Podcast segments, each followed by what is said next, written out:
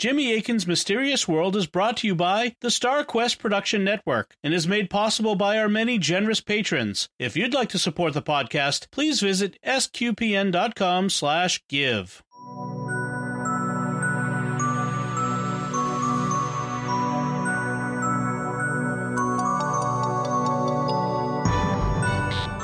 You're listening to episode two hundred sixteen of Jimmy Akin's Mysterious World, where we look at mysteries from the twin perspectives of faith and reason. In this episode, we're talking about the psychic medium, Robert Rieghi. I'm Dom Bettinelli, and joining me today is Jimmy Akin. Hi, Jimmy. Howdy, Dom. In the last few years, a psychic medium known as Robert Rieghi has been giving interviews on many, many podcasts. It's understandable why so many podcasts would be interested in him. He has a very dramatic life story. After experiencing an apparition at age four, he went on to display psychic powers. He gained two master's degrees and became licensed as a forensic psychologist and clinical social worker in multiple states. When he was still in college, he interviewed the serial killer Ted Bundy. He participated in two exorcisms authorized by the Archdiocese of Chicago. And today he works with psychic children and children who are in the process of dying. But it's important to check out the claims of people with dramatic life stories, and Jimmy recently played a role in an investigation of Rieghi. So what did the investigation reveal? What investigative techniques were used? And did Rieghi's claims check out? Well, that's what we'll be talking about on this episode of Jimmy Akin's Mysterious World. Jimmy, how did you first become aware of today's mystery, and why did you want to cover the topic on Mysterious World? A few months ago, I got a message from Kenny Biddle. Uh, Kenny is an open-minded skeptic who writes for the Skeptical Inquirer, and he's also been one of my instructors at the Rhine Education Center, where he co-taught a course I took on skepticism and parapsychology. When I took the course, I was impressed with him and the investigative techniques he uses, so I was happy to play a small role in his investigation when he contacted me about a psychic medium named Robert Rieghi. As you said, Rieghi has been appearing on a lot of podcasts over the last four years, beginning in late twenty eighteen. When I dug into it, I was really surprised to see just how many appearances he'd made. It's a lot more than you might think. So he's been an extremely popular guest on paranormal-themed podcasts, and that's understandable since he has a dramatic story to tell. But it's always important to test the claims that people are making, as we point out here on Mysterious World, and Kenny Biddle did exactly that. Eventually, Kenny published an article on his findings, and I wanted to talk about this case today uh, because it's an excellent illustration of what you can find out using modern investigative techniques. Are there any things we should be aware of before we start looking at the investigation? As always, we'll be keeping things clinical and won't be dwelling on sensationalistic details, but some things could be a bit disturbing, especially for sensitive listeners, so parents may wish to listen first and make decisions for their families. And how will we be proceeding with today's mystery? Well, as we usually do, we'll first give the background on the mystery before we analyze it. Uh, in this case, that means we'll start by telling Robert Rieghi's story as he's told it on a variety of podcasts. And then afterwards, in the segment on the reason perspective, we'll be bringing on Kenny Biddle to tell us about his investigation and what he found. The key thing to note for, you know, going forward purposes is what techniques Kenny used and how they can and should be applied when someone is making dramatic claims about their life story. Then let's look at Robert Rieghi. Who is he? Uh, Robert Rieghi is a psychic medium. That means he claims to be both a psychic and a medium. Uh, there's, there's two different things, although they're related. Some people only claim to be a psychic. Others claim only to be a medium, but Rieghi claims to be both. He's sixty-seven years old, and he lives in Peoria, Illinois. In twenty twenty-one, he wrote a biography that was posted to the Paranormal one oh one education page on Facebook, and it says, "My name is Robert Rieghi. I have a master's degree in forensics psychology and clinical social work from the University of Florida. I am licensed to practice within the realm and criteria set by each particular state in the realm of forensic psychology and clinical social work. I am also a psychic medium.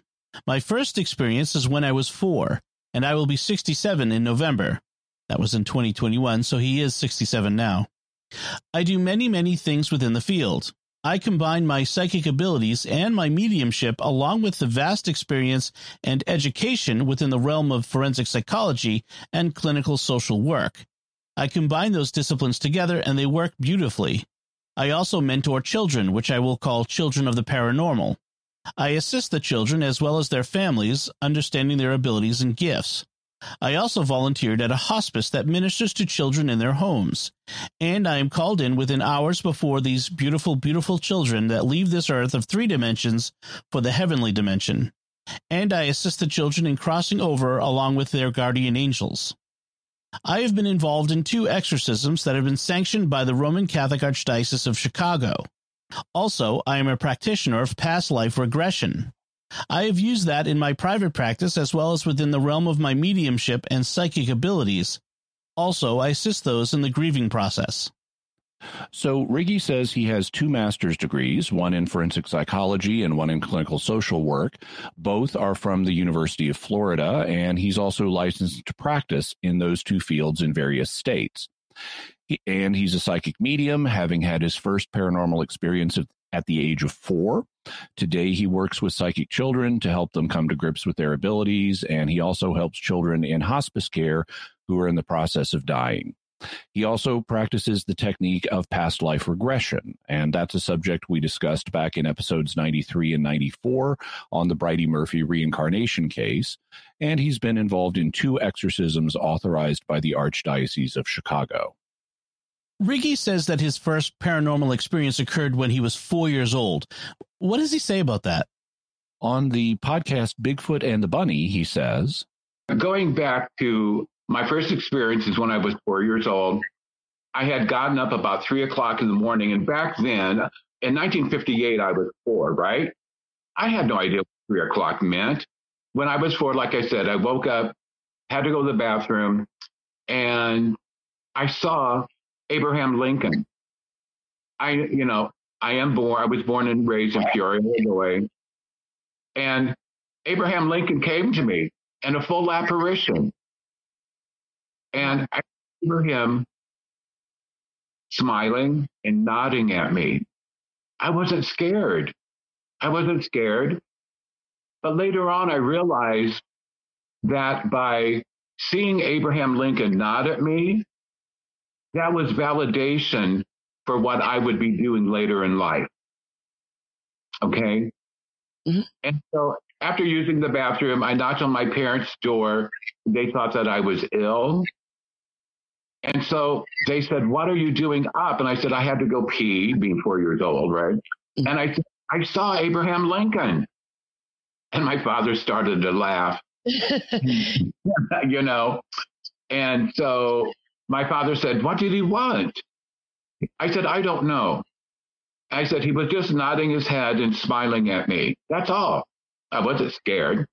So my mom said, crawl into bed with us, you know.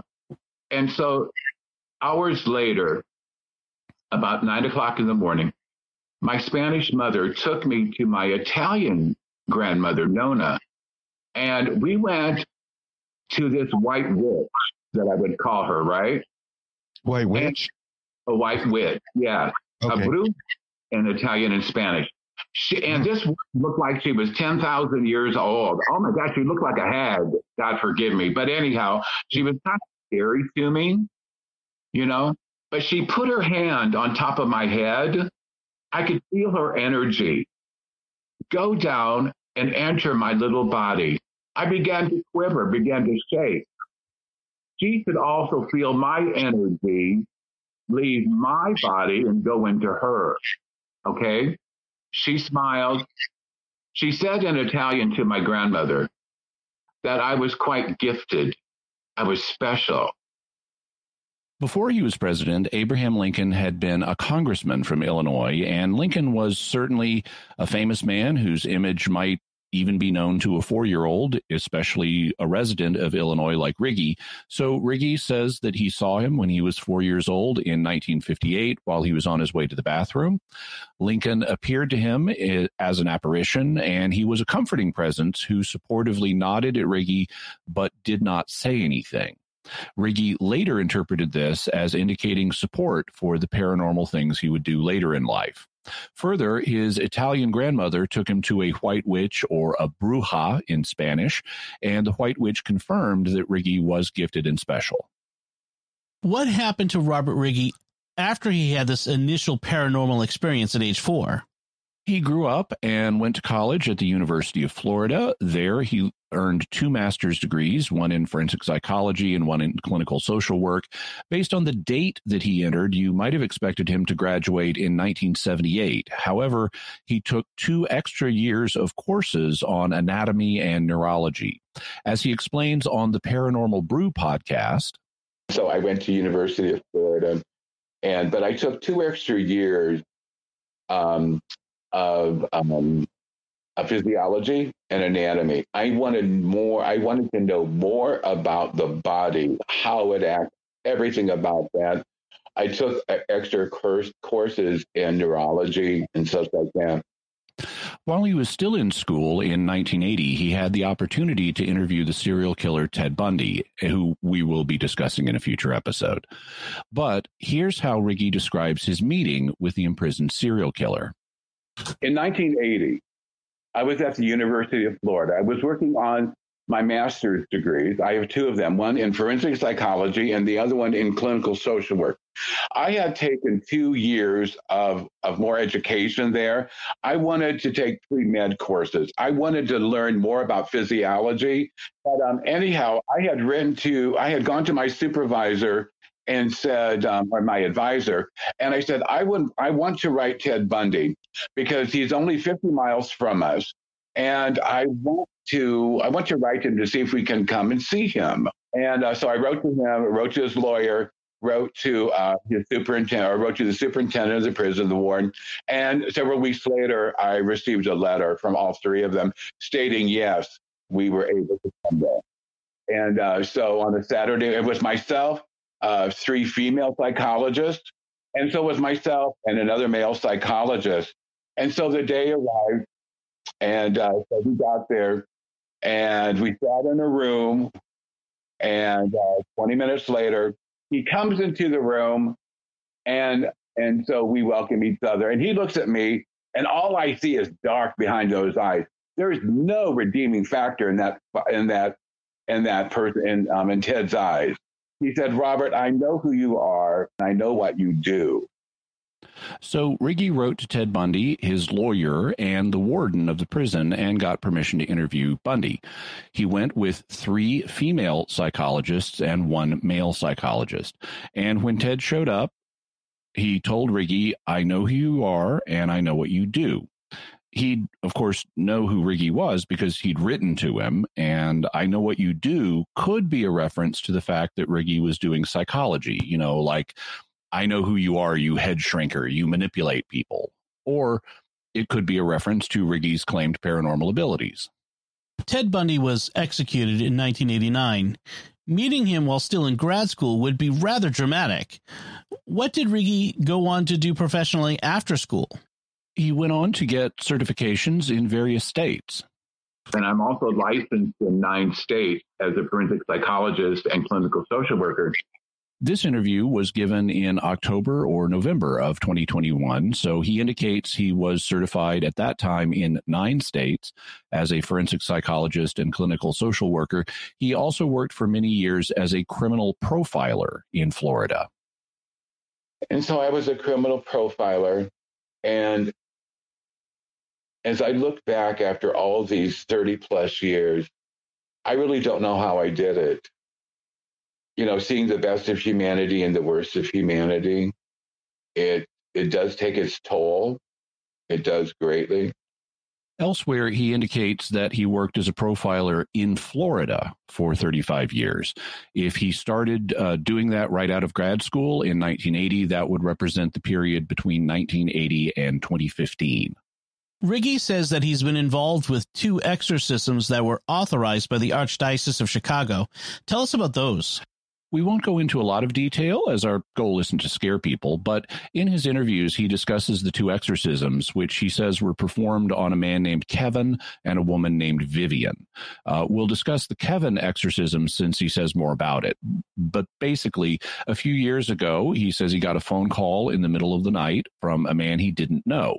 This man's name was Kevin, and he'd gotten Rieghi's phone number because someone had heard Rieghi on a radio show, and that's one of the things Rieghi does. He comments commonly gives out his phone number on shows and invites people to call him if they want to talk.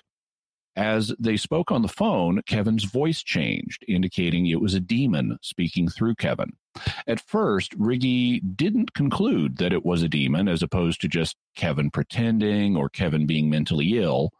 Uh, but Rieghi then called the Diocese of Peoria, and he and a priest went out to interview Kevin and determine if he was actually possessed.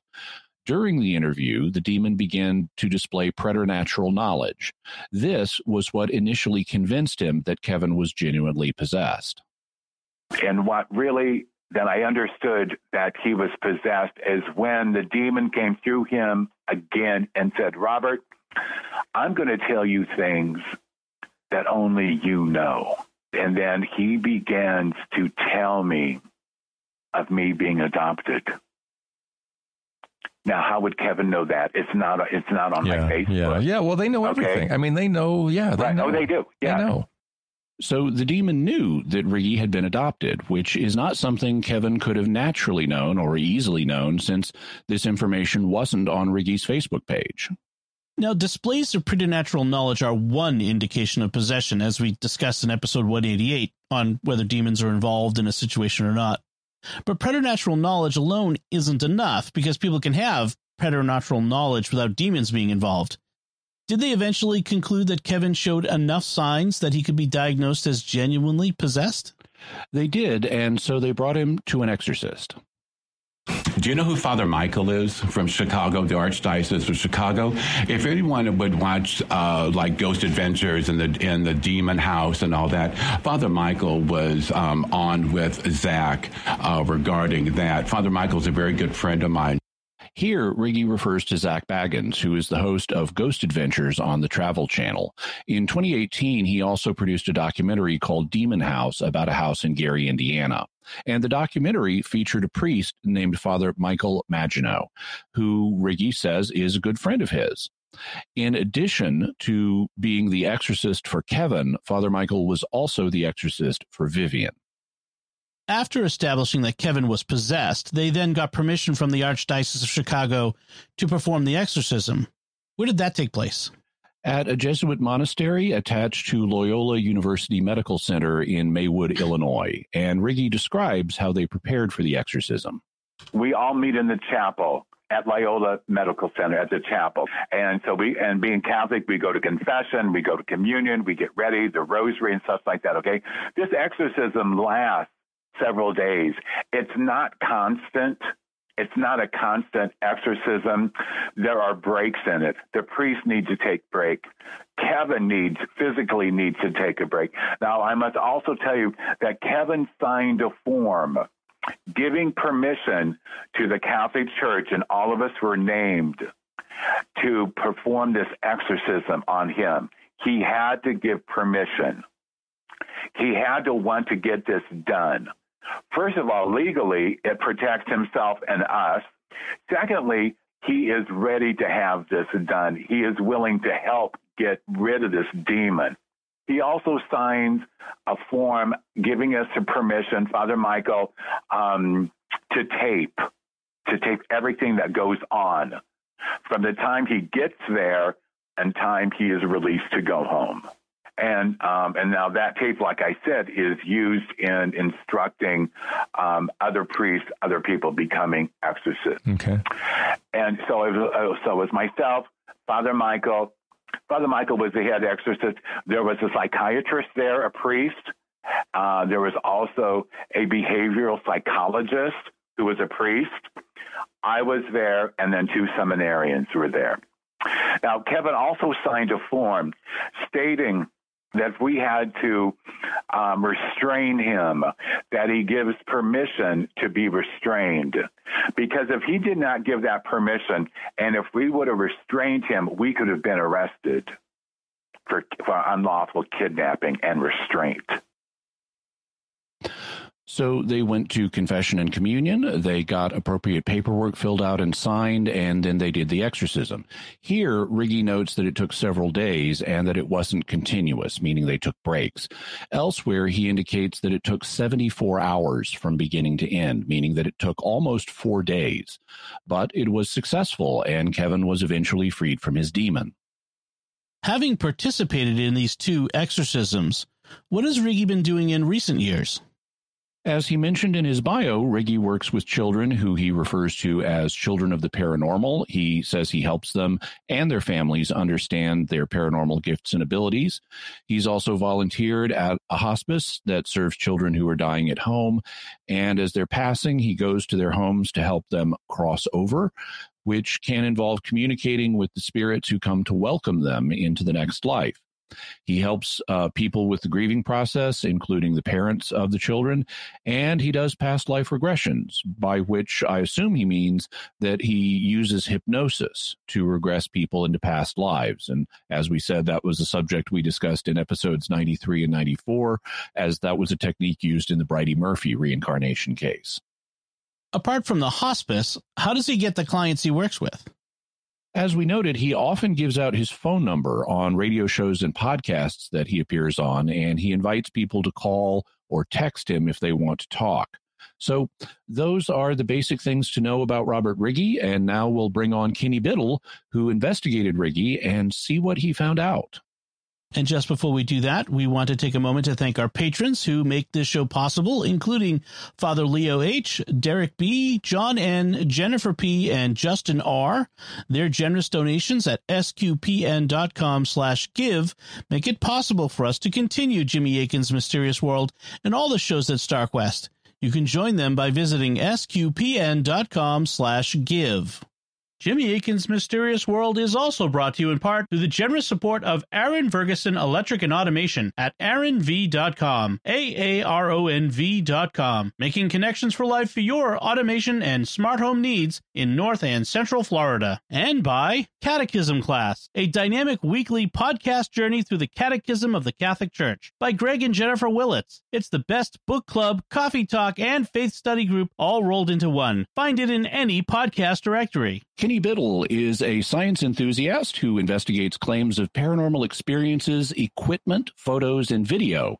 He promotes science, critical thinking, and skepticism through his Facebook blog, I Am Kenny Biddle, and through his YouTube channel. He frequently hosts workshops on how to deconstruct and explain paranormal photography. He writes articles for the Skeptical Inquirer, and he's co-taught the course Parapsychology and Skepticism at the Rhine Education Center, which is where I first met him. Kenny Biddle, welcome to Jimmy Akin's Mysterious World. Thank you, Jimmy. It's good to see you again, buddy. Yeah. Uh, before we get into your investigation of Robert Rieghi, I have a couple of questions. Uh, first, I've mentioned that you're a skeptic, but that can mean various things, from a person who tests unusual claims to a person who is totally closed to them. What does uh, skepticism mean in your case, and what kind of uh, religious philosophical worldview are you coming from, just so the listeners are aware? Oh, that's a good question. Uh, so skepticism to me just means you have doubt about something. And I mean, we're all a little bit skeptical about something.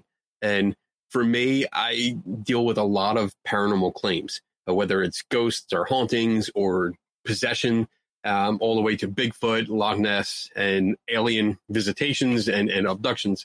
So I'm skeptical of the stories. I don't think the people are lying necessarily, but I have doubt that what they experienced is uh, perceived in the way that they're relating to us. Um, so I try to look into it. I try to look at, as deep as I can. I get all the information and, you know, try to come to a logical conclusion based on the information, the data that we can uncover. So skepticism to me is not just dismissing things. I don't like doing that. I really have a hard time with people that do that kind of uh, skepticism. Uh, I, I see it more as cynicism uh, because I like to get my hands dirty. I like boots on ground. Let's investigate. Let's figure it out. And I think that's the best way to go. In terms of worldview, so are you open to the idea that paranormal or supernatural experiences could be real, or are you like a convinced materialist that, no, there is no paranormal, there is no supernatural? I'm open to it. I'm definitely open to it. And I think that's what really drives me.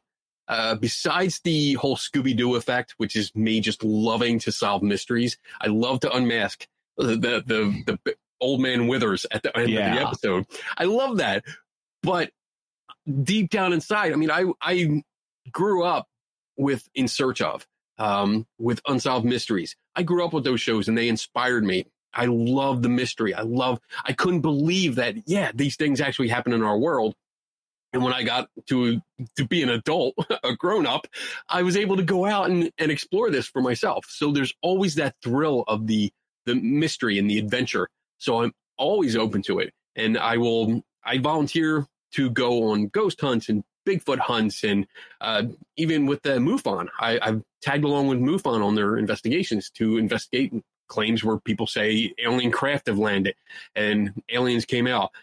I love it. So yes, I am open to it. Unfortunately, all the cases that I have investigated usually turn out to be either completely solved or enough data shows that it's most likely a natural explanation for it rather than a supernatural explanation. Okay. Now, um, I really enjoyed you as an instructor in the Parapsychology and Skepticism course. Um, out of curiosity, many of our listeners, you know, kind of think of me in a teaching role because of Mysterious World's essentially a documentary, and, and I function as a teacher in a bunch of little capacities. And it's but, great, by the way. I love your show. I'm just breaking oh. in here to say I love it. I listen to it at work. I love it. I love your approach. I love your angle. I love your very calm um, um, way of speaking, and, and it it it makes me happy throughout the day. So I love listening oh. to your show. Oh, well, thank you. That's so kind. Um, out of, so I have this kind of a teacher-like role for a lot of the audience, but how did you find me as a student? I like the kind of student that challenges me. And that's what you are. you you don't, you're not confrontational. You are not uh, the the mean or or your, or quote unquote that student that always has to make a remark or always has to make a comment. And sometimes it's sarcastic. You asked really thought out questions and made me think. And I love that. I love that because uh, I don't want to stereotype, but a lot of my audience, when I do lectures, public lectures uh, to whether it's thirty people or three thousand people, many of them have a, a pretty hardcore belief in the paranormal. So the questions are the same over and over again. And they deal with, do you believe? Do you this? Do you, do, you know, do you think the, the E M F meter is a great ghost hunting tool or something like that? But your questions were really thought out, and and you articulate things really well. I wish I could articulate questions the way you do. Uh, but unfortunately, I grew up in Philly. So you got my Philly accent. You got my attitude. Sometimes it comes out. But uh, no, I, I enjoyed it. I really look forward. When I saw your hand go up or when you start to talk, I was like, oh, this is going to be good. All right, cool. Here we go. We're getting into it. Okay, well, thank you. I was I was gonna I, I was braced if you were gonna say, "Oh, you were a terrible student and you were dipping little girls' pigtails in inkwells." And no, you were you were great. Okay, so uh, tell us, how did you first become involved in the Robert Rieghi case? What what led you to investigate his claims, and how did you proceed in doing that? So, a friend of mine, Taryn Kerper, she does a podcast. It's a a paranormal podcast called the Paranormal Brew. And she called me one night after her show. She had just interviewed the guy, and she called me up and said, "Hey, I, how do you investigate people?" And that was, that was literally the question she asked. How do you investigate people? And I was like, well, it's a little bit more involved than just a five minute conversation, but I, I'm happy to go through some steps with you. And we started building uh, back and forth. And she made a comment, a nice comment. It was like a, a Jedi training a Padawan. And I was very excited because I, you know, I'm a big Star Wars fan. Uh-huh. So I was like, all right, you, you got it. We're in this, you know, for the long haul now. But she started describing her interview. and with Robert Rieghi. With Robert Rieghi, yeah, and talking about some of the things that he said, the claims that he made, and she was wondering how to verify whether they were true or not. And I said, well, I, I can help you with that. I can go through and look at this and look at that. I can look at documents, and talking about calling uh, University of Florida to to talk to the registrar down there to see, you know, it, confirming uh, his graduation, his his uh, degrees. And it just spiraled out, out from there. Uh, she would do a great job at going out and finding other interviews that he was a part of and then sending me links so that I could review them, which that's that's probably the most difficult part of the job is listening to hours and hours and hours. Um, I know the, the primary research of getting familiar with the yes. data is always the hardest part before you dissect it. And you listen to like more than two dozen podcasts that this yeah. guy was on, which is a phenomenal number. I mean, he's really been all over the place. And each one of these was like an hour to two or two and a half hours long. That was a lot of work. Yeah. Luckily, I you can have the option of listening at like one point five or two, two speed, double the speed. So that's mm-hmm. what I was doing, listening to the, but it still took a lot of time. And I also had the luxury at my job where I can listen to podcasts during the day as I work. So that's what I was doing for like two weeks straight. I listened to Robert was in my head, literally listening to him uh, do interviews over and over and over again. And you then like built up a timeline of uh, the podcasts that he was on and the claims that he made and so forth. And eventually you wrote an article for the Skeptical Inquirer, which we'll have a link to so people can read it. Awesome. But yeah, that that's that came a little bit later. I usually write down notes. I have I have notebooks everywhere. Totally old school. I will write down everything from uh, I have a pocket notebook that goes in my back pocket to the smaller notebooks like this to the bigger college ruled uh, notebooks. But uh, I started writing down quotes. And as I listened to more and more podcasts, I was realizing like, oh, he's changed his story there or he he said something different. And then I would have to go back and I'm like, oh, what was what was the podcast? So I did start writing everything down, and I have timestamps uh, in the out, in the uh, outline, the the date the podcast was aired, the name of the podcast, the t- timestamps where he made quotes, um, certain uh, claims, and just went back and forth and started comparing and saying, oh wow, there's a lot of contradictions here. Mm-hmm. So now we can dig into this really well. Now I can, once I had that timeline and a list of contradictions, now I started going through piece by piece. Let's let's call the college. Let's call the uh, priest that was involved. Let's call this person, and just went down the line. Okay. Now, one of the things that you found suspicious was uh, concerned Rieghi's first apparition of Abraham Lincoln when he was four years old. And he's told that story on a number of podcasts, but on uh, Stories of the Supernatural, he told it a little differently. And so let's listen to that and hear what he had to say. When I was four years old, um, I had my first apparition. Wow. It scared the out of me. Was it a stranger? It wasn't a family member or anything like that? No. Okay. It wasn't at all. It was someone that I didn't know. But this person came to me, and I had fallen asleep that night out on the sofa. And about three o'clock in the morning, and here comes that three o'clock, you know? Yes. Um, the bewitching hour is yes. And, and all at once, this person was standing in front of me, paralyzed. I was scared. I was four years old. Oh, my God. I didn't know. This, it was a gentleman, and he was very kind and very soft-spoken to me. Mm-hmm. Um, I was scared because all at once I woke up thinking that someone was looking at me. And even at four years old, I could feel things like that. Right. Didn't understand it, of course. And when I opened my eyes here, this gentleman was standing in front of me. And like I said, he was very loving and very kind. And he whispered softly to me and told me that everything was going to be okay. And that to me um, to help and to guide me um, on my way through this paranormal or spiritual. And at four years old, everyone, I had no idea what paranormal was. I was about meant. to say, that's pretty heavy for a four-year-old. Mm-hmm. Yeah, God. Yeah. You know, I was scared. I almost peed myself.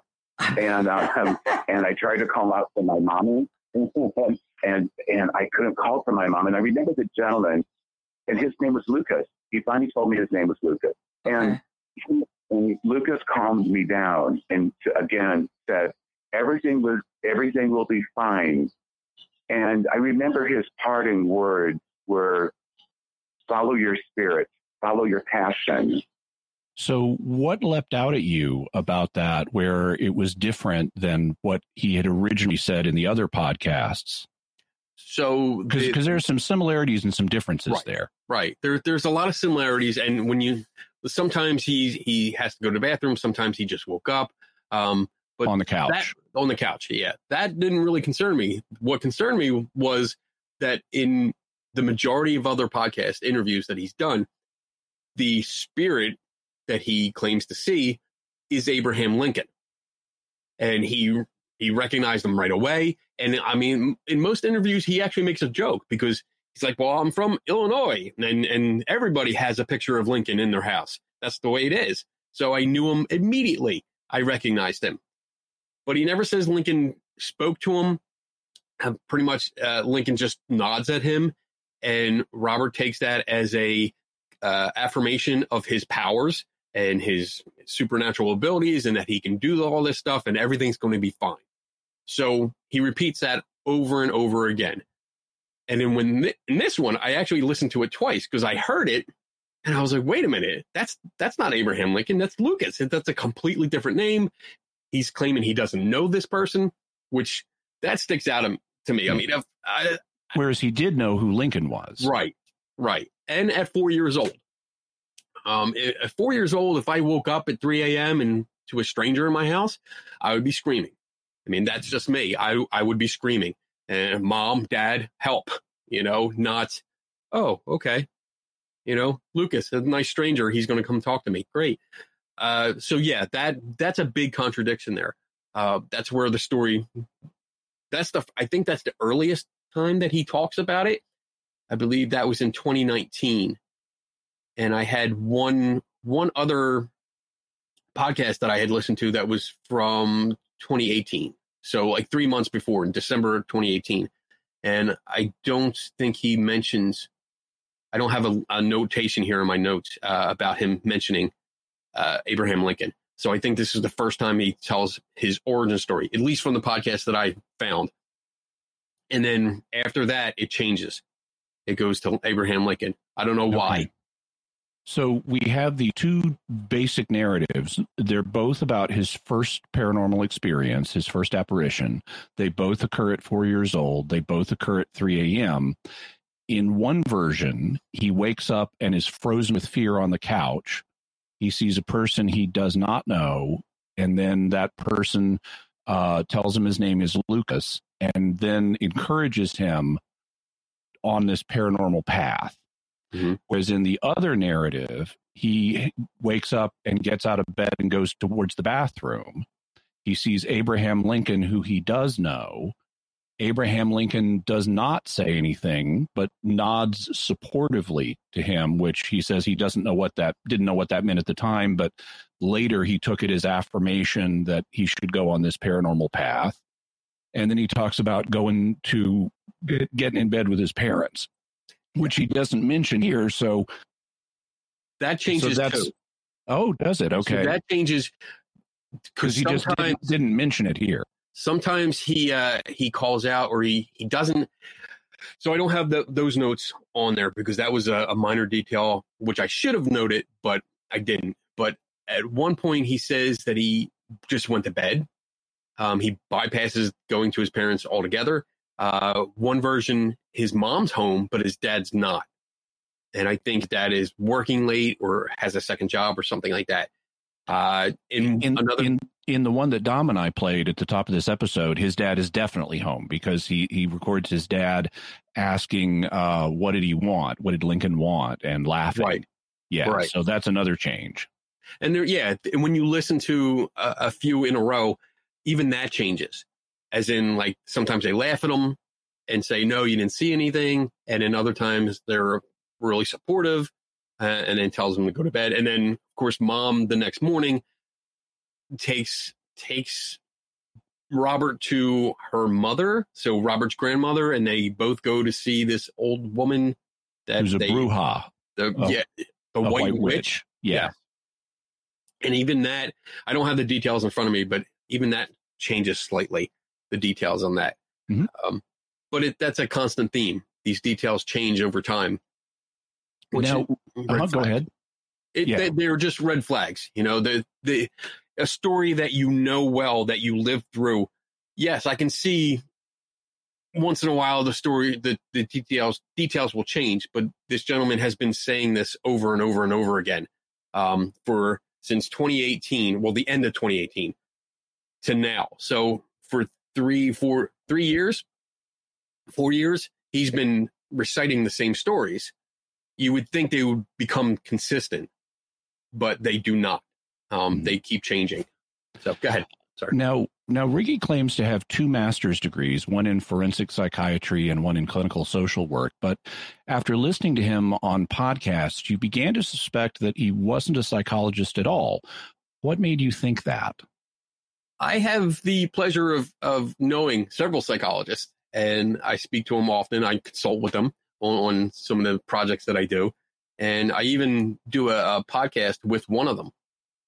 And you get used to not, I, I don't want to say this wrong here. There's there's a few things that that stood out to me. One was the way he spoke. Uh, not that unintelligent people or intelligent people speak differently. Sometimes they do. He wasn't using the proper terminology. Uh, he was he's describing psychological conditions or trying to. He wasn't using the proper terms. And he would often say, and stuff, that the child, a child was suffering from hallucinations and or stuff. Um, and the and stuff just bothered me. It was like, well, somebody that knew what they were talking about should be able to articulate that, the symptoms, the signs, and what clinical terms there are for it. And he wasn't using any of this. He wasn't using proper terms. He was using, he was trying to almost, like, I know I'm going all over the place here, but uh, it kind of made me feel like I was watching an episode of C S I where they really sensationalize things, the, the science behind it. And it doesn't really happen like that. When you talk to forensic interviewers or forensic uh, scientists, they're like, no, it doesn't happen like that, or it doesn't happen that quickly, or you know, there's so much more work and so much more time, and we don't get to with things like that. This wasn't what I was getting from Rieghi. I was getting somebody that probably watched T V and was borrowing terms or, or definitions and descriptions from a dramatization rather than real life and academia. So that that kind of threw me. He wasn't talking the way I, I would expect him to talk. In your article, you point out that he even misuses the the term for a field he alleges allegedly has a master's degree in. He claims to have a master's in forensic psychiatry, and then he uh, he misdefines what that is. In an interview he did with K Z U M Radio, he had this to say: Robert, tell us about being a forensic psychologist. What what is that title?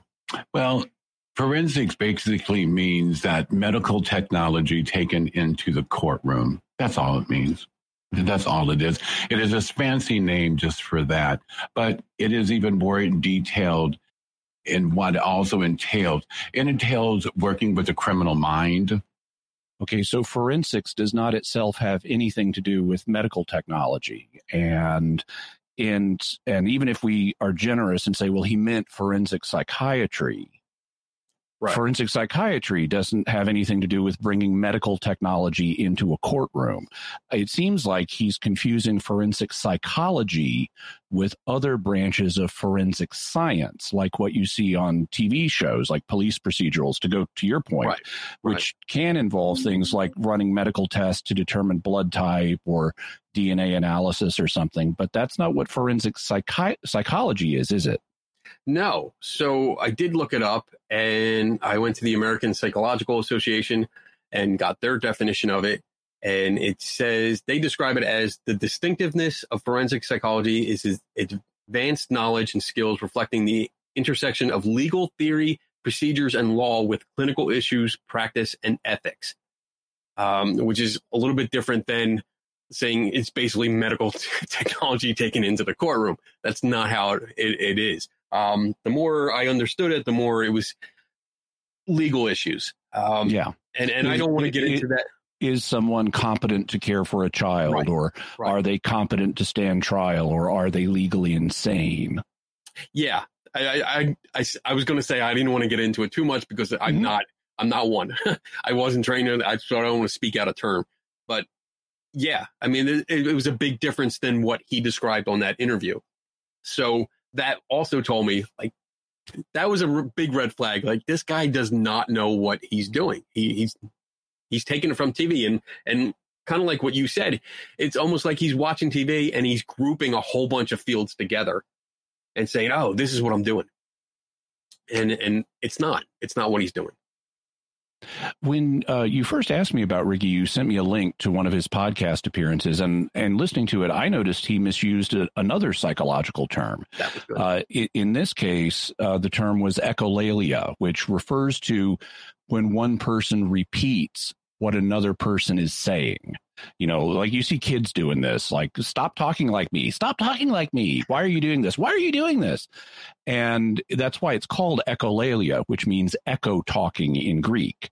Um, it's a psychological term because um, repeating statements that other people make is associated with psychological conditions and developmental conditions, including for like children who don't grow out of this phase. Because it is normal to have some of that as kids. But Rieghi had a completely different understanding of what echolalia is. Um, and he repeated it on more than one occasion. On the on our paranormal podcast, he says, there's something called echolalia. Do you know what that is? What is it? I don't. Okay. Echolalia. We have two sets of vocal cords. One of them is dormant, and the other one we're using tonight, right? Okay. The demon can use both vocal cords at the same time.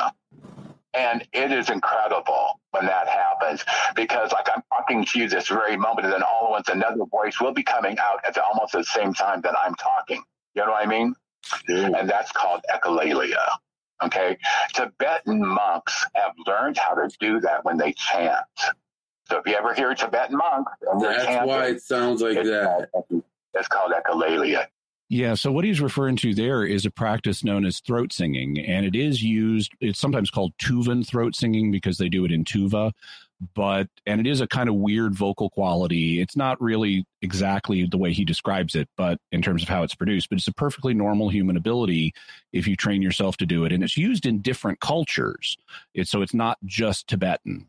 It's used in other places in the world, but it does create a kind of odd vocal effect, but it has nothing to do with the psychological term echolalia, which is, if he's got a master's in in uh, in psychology, he should know the psychological meaning of this term. So I found that very suspicious. Yeah, and that was the good point that you brought up when we talked about it um, before I published.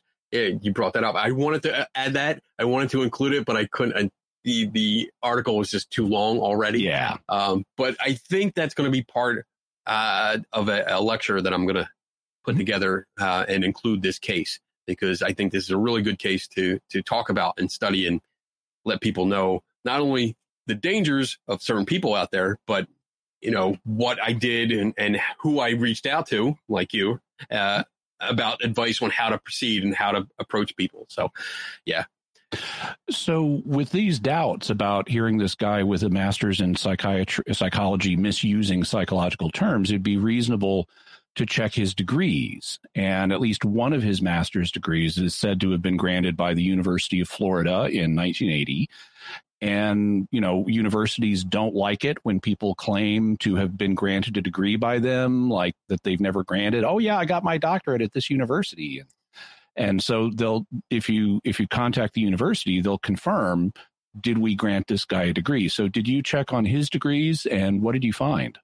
I did. Uh, I looked into it. The first thing I did was call the University of Florida, because that's where he said he got his degree. And the way he says it, he says it very uh, it's very rehearsed. And he says that he he is a uh, he has two master's degree degrees, one in forensic psychology and one in clinical social work uh, from the University of Florida. And that's the way he kind of flows and, and says it. So I assume that both are from the University of Florida, because he makes no mention of any other mm-hmm. university. So I, even if only one of them was from the University of Florida, they'd still have him on record for that. Right. Right. So I contacted the registrar uh, at the University of Florida, and I, I sent them an email. I explained exactly what I was doing, what I was looking for, and they gave me a response. They emailed me back and said that they had no one by that name on record. But there is a caveat, um, because let me see, let me make sure. Please be aware, if a student was born in nineteen fifty-five or earlier, their record may need to be moved to, to our online system, meaning that it wasn't updated to their online system yet. And Rieghi was born in nineteen fifty-four. So for, for it to be in their online system, he would have had to actually call the university and have it transferred. So if he never did that, and assuming that he does have um, a master's degree from them, if he never did that, then it wouldn't be online and I wouldn't be able to find it. And that's that's the most that they could do for me. They could not mm-hmm. go any further. So this one, this records check was kind of inconclusive, but it, it right. did not support his claims. Exactly. Exactly. In uh, uh-huh. Go ahead. Go ahead. No, I was going to move to a new question. Oh, well, the the licenser, is that where you're going? Licenser? Yeah, because uh, uh, that is where I was going to go. So in October or November of twenty twenty-one, uh, Rieghi said on the Bigfoot and the Bunny podcast that he was licensed in nine states as a forensic psychologist and a clinical social worker. And that's something else that should leave a paper, a public paper trail. So were you able to verify that he had such licenses, nine of them? So this is interesting. This is a really interesting part, because, yes, on that show, he says that he has nine licenses. He, he's licensed in nine states. Yet, and I'm, I'm trying to find it here. So that was in October of twenty twenty-one where he makes that statement. And then later on in January of twenty twenty-two, he says he, and I quote here, "I am licensed to practice psychology, forensic psychology, particularly in ten states." So he opted another state. Mm-hmm. And then let's see, uh, a week later, a week later. Yes. A week later, he says on the Shadow Zone podcast that "I have a master's in forensic psychology and clinical social work. I am licensed. Now I am licensed in twelve different states. I got licensed for the state of South Dakota." So he gained three extra licenses in the matter of what, three months? Um, mm-hmm. Yeah, in three months, which is, as far as I'm concerned, as far as I know, after talking to several people, several psychologists about this, it's it's not an easy process. It's very difficult. And if you're going outside of your home state where you practice, it's useless unless you're actually, um, like an example, my friend uh, Tim, Tim's a forensic interviewer, uh, Tim Vickers, and he he's a co-host of one of my shows. But he brought it up that for me, I'm in Philadelphia, so I'm very close to Jersey and New York, New Jersey and Delaware. So if I wanted to get licensed in two other states, it would be, probably be beneficial for me if I was going that route, because they're so close and I could practice in, in all three states without much travel at all. I mean, I can reach New Jersey in like twenty minutes. I can reach Delaware in half an hour. So it's not a big deal. But if you don't have that convenience of being in a tri-state area, then it's it's useless. So I, t I, I went ahead and checked anyway. So what mm-hmm. I did, you you can go online. But before we go do ahead. that, actually, uh, you also uncovered that in another podcast, you claimed to have fifteen uh, yes. licenses, be licensed in fifteen states, although I understand that podcast has been taken down. Yes. Uh, unfortunately, there was, as we were investigating this more and more, uh, we were contacting podcast hosts. And when I say we, me and, uh, and Taryn, um, who originally brought this to my attention. And after learning about some of the stuff that we found, uh, several podcasts took that episode down where he was, he was interviewed. So that's kind of good. It's good and bad. It's good because they took it down, but it's bad because that, that it had information in it that we could have used. Um, but I, now I can't quote that. I, yeah. I can't source it. So, so what um, did you find when you uh, did checking, and how did you check? So the first thing I did was contact Florida, the state of Florida, and the state of South Dakota, because these were two that he mentioned directly. And I contacted the State Department, um, Department of Health for each of them, and asked, hey, uh, this is what I'm doing. I'm investigating this gentleman. He claims to have been licensed in your state as a psychologist. Uh, is there any record of this? Can I get confirmation of this? And from Florida, uh, I got a response back from the Department of Health, the Office of Communications, and they confirmed that they were unable to find any evidence of a Robert Rieghi ever holding a license with the Department of Health in the state of Florida, which blows a lot of his claims out of the water here. Uh, because, and I, I don't know if you're going to touch on this later, but he claims to have been a uh, uh, criminal profile, profiler in the state of Florida for thirty-five years. Oh, and, we're, we're going to go there. Yeah. Okay. All right. Good. So that kind of kills that. But then I, I also reached out to the uh, state of South Dakota and got the same thing, same response. They said there is no one by that name in their database. So I took it a step farther, and you can go online and actually check with each state for current and past licensors. Uh, so I went to every state. I mean, all fifty. all fifty states, all fifty states. Um, I have for your viewers, viewers that are watching it. So I went through every state and marked off whether I, uh, whether he had a license or not, and everything came up negative. So no licenses uh, in any database whatsoever. You also discovered that with a master's degree, because he doesn't claim to have a doctorate, but you discovered that with a master's degree, he might not qualify for such a license in Florida. Is that correct? That is correct. Um, as according to the Florida Board of Psychology, an application for licensure by examination requires more than a master's degree. Uh, quote, U S trained applicants, submission of your official doctoral level, P H D, uh, this is uh, P S I D, or E D D. I don't, I'm, I'm not good at all. Doctorate of Education, okay. Doctor of Philosophy, and so forth. Uh, and then transcripts in psychology as proof of graduation from a program accredited by the American Psychological Association. So yeah, he needed a, more than a master's degree to get a license. He needed a, a doctoral program, um, and proof of that. So I don't think he had that, because he never mentioned it. And I did, I did call him. I don't know if you're going to touch on this later, but I did yep. call him. Okay. I'll, we'll get to that when we get to that.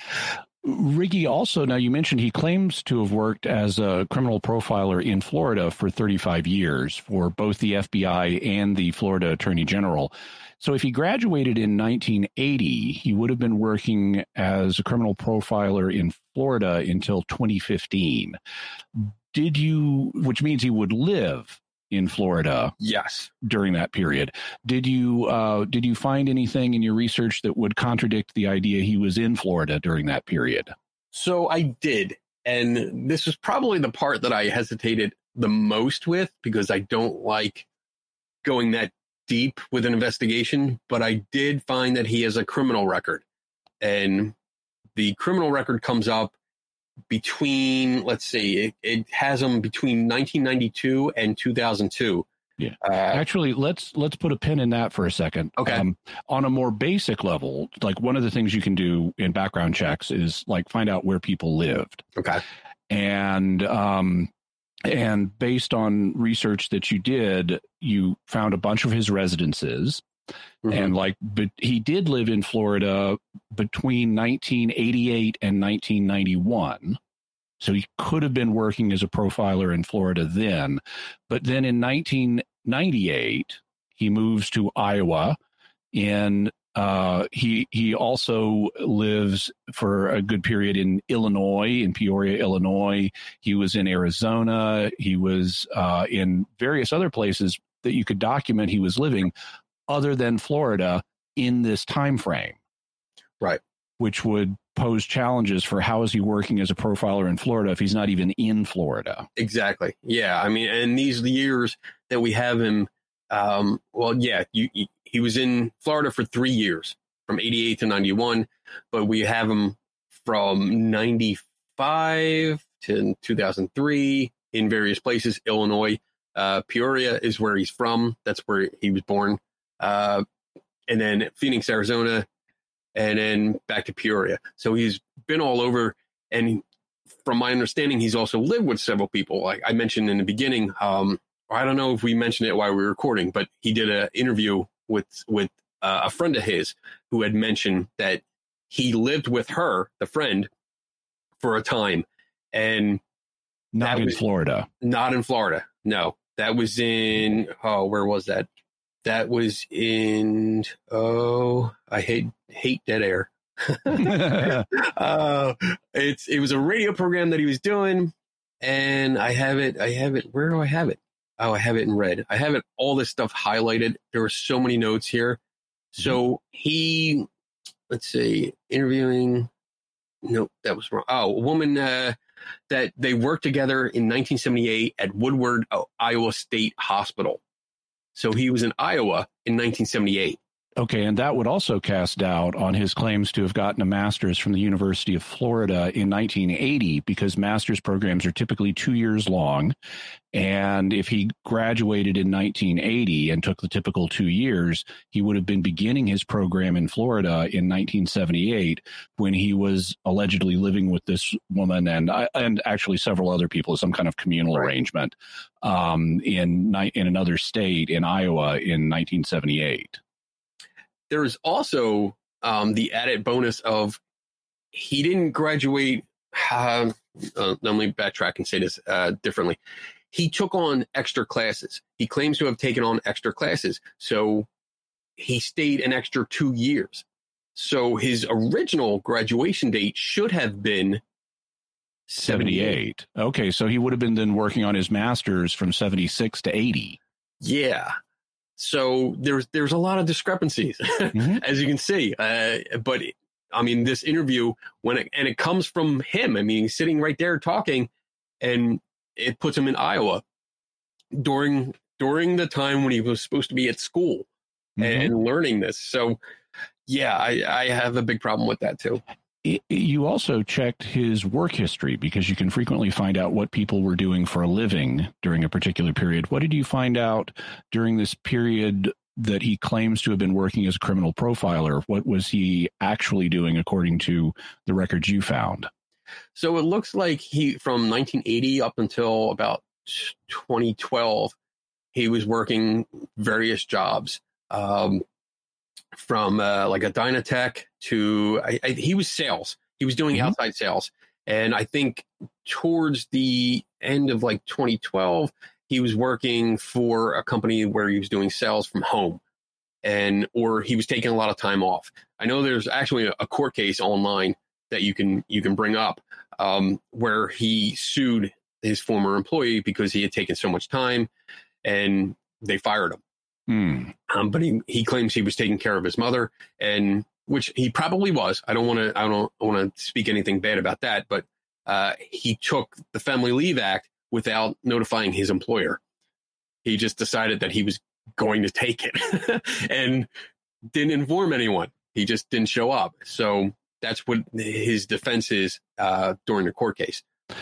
So going down the uh, the jobs that you were able to uncover, it looks like between nineteen eighty and nineteen eighty-two, so this would have been right after his master's degree, if that happened, he was working at, at a as a quality engineer at something called Intercon Engineering. Uh, he then became an inside sales accountant rep for SunSource. He became an outside sales engineering rep for th- several different companies. He later worked as post office support. He worked as an office manager. And then he also had this other at, kind of at-home sales job that you mentioned. And none of these are remotely in the fields of psychology or clinical social work. Right. And the last one there, uh, it was a company called X PAC. And I spoke to a former coworker of his, somebody who lives in his town that knew him, that had run a ghost hunting team that Rieghi was a part of. So they knew each other. And this X PAC uh, company is actually a company that packs tractor supplies. They package them and then ship them out. So that's what he was doing. He was a line worker packing tracker tractors supplies. So nothing to do with social work, nothing to do with psychology, nothing to do with anything that he claims the, he has the uh, education background for.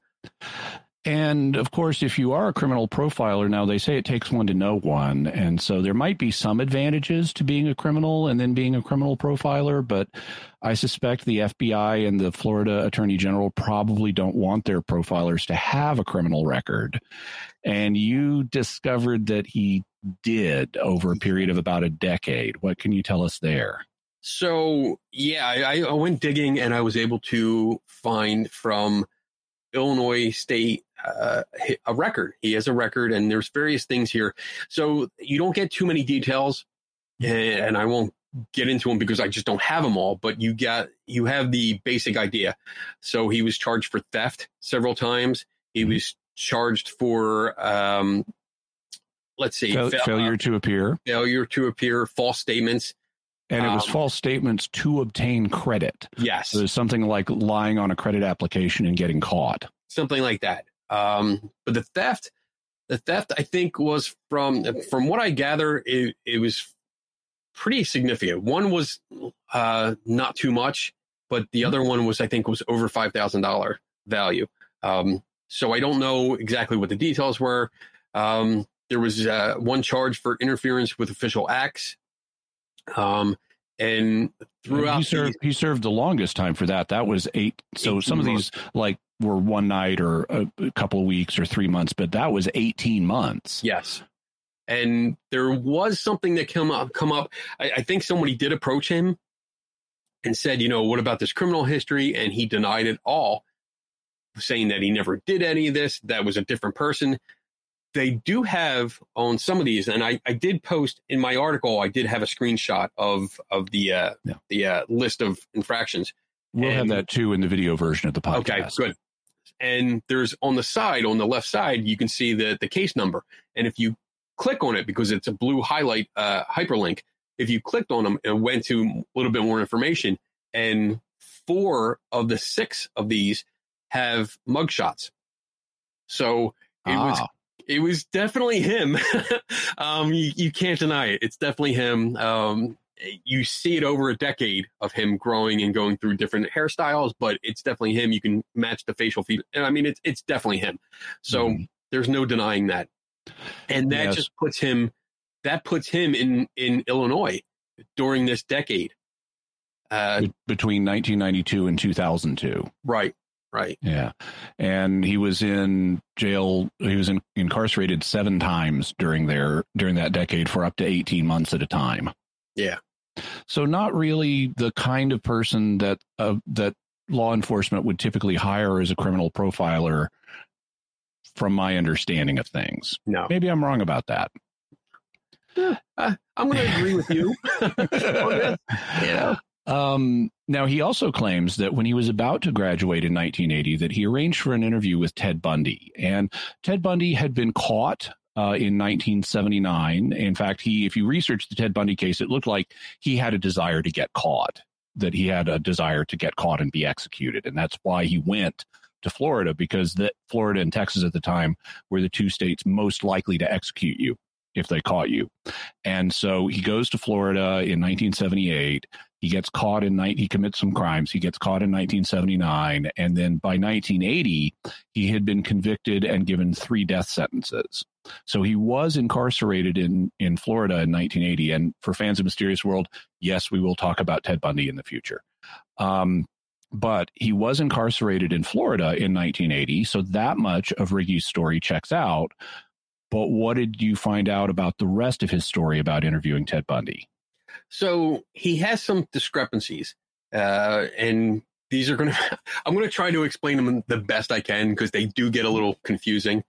But in one version, I'll give you the basic, the basic uh, version here, is that in one version, he approaches his professor or the, the chair or the head of the department. Again, depending on which interview, excuse me, we, that, we that played a, we, we played a clip of this when this is from twenty twenty-one. We played a clip of this earlier in the show. So okay. Go ahead. So, uh, so it goes from him approaching the staff of the university and asking, hey, I want to interview Ted Bundy. He's only like an hour or two away. I want to do this. And, and they this give is him at the, at the, at the end of his master's program in nineteen eighty. Right. Right. At the end. Um, and he, he gets permission to do the interview if he can get permission from everyone involved. And Rieghi tells us that he sent letter, he sent letters to uh, Ted Bundy, his lawyer, and the warden at the prison. And that, again, depending on the interview, it's either a week later or several weeks later or something like that, that he gets responses from all three. He gets letters in the mail from all three granting permission. So they set it up to where it's Rieghi, another male uh, student, and then three female students. All in so, psychology. All in psychology, five in total, that are going to go do this. So then he goes along with the story, tells about it, uh, or tells us what goes on, and that gets graphic. I'm not going to get into that. Yeah. Um, so in a different version here, let me see. The original is, version. It was from twenty nineteen on Stories of the Supernatural. Yes, thank you. So he says a slightly different thing. He says six months into the program. So that's already a red flag. Mm-hmm. Yep. So he's six months into a two-year program. And he took four to, years to, to complete. Yeah. As opposed to the end of the two-year program. So that's mm-hmm. that's a discrepancy. Uh, six months into the program, I was asked by the dean of psychology department or the chair of the department. That's what his quote is. So that these are his words. I was asked by the dean of psychology department or the chair of department. So he's not sure. Yeah, that's a um, so I mean, if he said dean, that would be a slip of a tongue because departments don't have deans. They have right. chairs. Uh, so he was asked asked if he'd be interested in going and interviewing Ted Bundy. So he didn't have to write anybody in this version. The the department head had already arranged it. Right. Uh, the chair, whoever the chair is, because he doesn't give a name. Um, I really wish he gave a name, but he didn't. Uh, the chair said, Robert, it's going to be you and five other students. Not four. Not four. Five other students that have the experience with the realm of psychology. Now, this this is weird. I feel weird saying this because this is Rieghi's flair um, mm-hmm. for the dramatic. It will be you and five other students that have the experience with the realm of psychology. That's a that's a catchphrase of his. He likes mm-hmm. saying the realm of psychology. Um, but he also says that there, there were three gentlemen and there were two ladies, two female students. So now that number has switched. Mm-hmm. It so was two fem- It was three females and one male. Yes. Now it's two females and three males. Yes. Uh, yeah. So that changed. And I mean, these might be minor changes to some people, but to me, they stand out. They stand out as, as a story that's not consistent. Mm-hmm. And again, that story evolves uh, over time, over how many times he tells it. It changes with each telling. And again, it, it gets into areas I don't want to get into. Yeah, well, it's something, I mean, it's it, people can have bad memories. They can have failing memories right. over time, but there should be ways to check, you know, I mean, they keep visitor logs at prisons. Uh, were you able to find anything out about that? Unfortunately not. I did contact the prison. I talked to a Jeffrey McClellan, McClellan, McClellan, McClellan, who is the assistant warden. Um, and he informed me that un- unfortunately they don't have any records from that far back. Okay. So they couldn't confirm or deny uh, the visitation. Mm-hmm. And he really didn't say anything else. Um, I tried to press for like more questions, uh, like, you know, how would one go about setting up an interview like that with somebody like that and, and stuff. But he's like, no, we don't have any records. I can't help you. So, I mean, he was nice, professional, but unfortunately it didn't lead anywhere. It's still suspicious, though. I mean, if you if you're in a program for four years or even two years, but you build up to this as kind of like your final project or something, meeting with Ted Bundy would be a big thing for someone getting a master's in psychology. You would I would you would remember, did this happen at the beginning or the end? And did yeah. you have to do the legwork to write all the people, or did someone offer you a slot on the team? Um, there would also be lots of notes. Mm-hmm. I, I would, I would suspect. I mean, I if I interview somebody, I'm always writing down. Uh, one of the the stipulations that Rieghi tells us that he had was that he was not allowed to take notes. Uh, no, no notes, no pictures, nothing like that. He couldn't do anything. He yeah. could just come in and talk.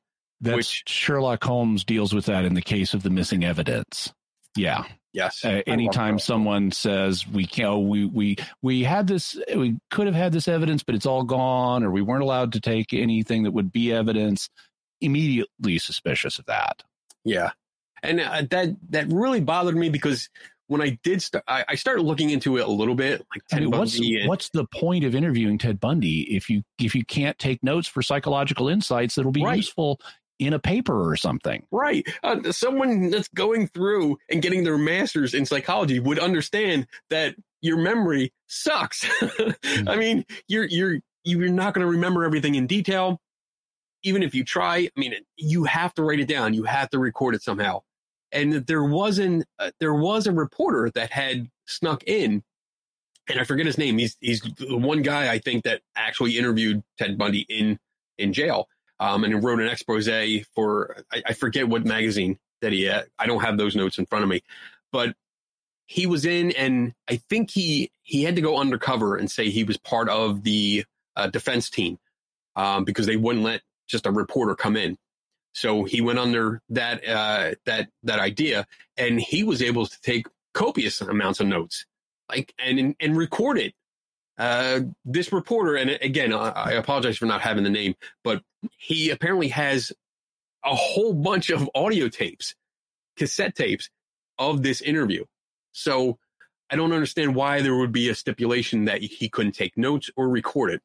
Yeah. And even if you couldn't at the time, I would have a notebook outside in the car yeah. and write everything down as soon as I could. Mm-hmm. But we have nothing. So in the twenty nineteen version of his story from Stories of the Supernatural, he places this six months into his into his master's program, which would either be nineteen seventy-six or nineteen seventy-eight. Right. And at neither of those times was Ted Bundy even in custody, because he wasn't caught until nineteen seventy-nine. And um, do you? But then in twenty twenty-one. He's now moved it to nineteen his interview with Ted Bundy to nineteen eighty at the end of his master's program. Do you think he shifted that because he realized somebody might do the math and realize he was claiming to have interviewed Bundy when Bundy was not yet in custody? It, it's definitely possible. And I, I think you're onto something there. I, when I go back and forth and, and I think about the audience that his interviews will bring in, Um, they are probably mostly believers who will not fact check anything. Yeah, and there'll be first, some true crime fans in the audience, though. Yeah. uh, I mean, when you first brought that up, I was like, uh, I don't know. I don't know if he's smart enough to do that. But the more I thought about it, as, as we've been talking tonight, I mean, uh, yeah, yeah, you're right. He, he probably did. He probably, somebody probably pointed it out to him and said, hey, your, uh, your interview, I heard it, but you know, he wasn't in jail then. And that clicked, and he changed it for the next interview. So I think, yeah, I think you're right. I think you're onto something there. Okay. Now, he also talks on his podcast about his involvement in the exorcisms of Kevin and Vivian. Uh, in the podcast you listened to, he says he was convinced that Kevin was possessed when the demon was able to preternaturally reveal that Rieghi had been adopted, that this wasn't a publicly known fact. It, he says it wasn't on his Facebook page and so forth. Uh, how did you investigate this claim, and what did you find? So I employed a very, very deep dive technical method to figure out how someone could possibly obtain that information. I went on Facebook.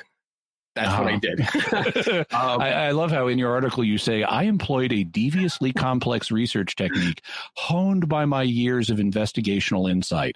I scrolled through Rieghi's Facebook page. That's it. I cannot tell you how many things I have uncovered by just going through someone's Facebook account.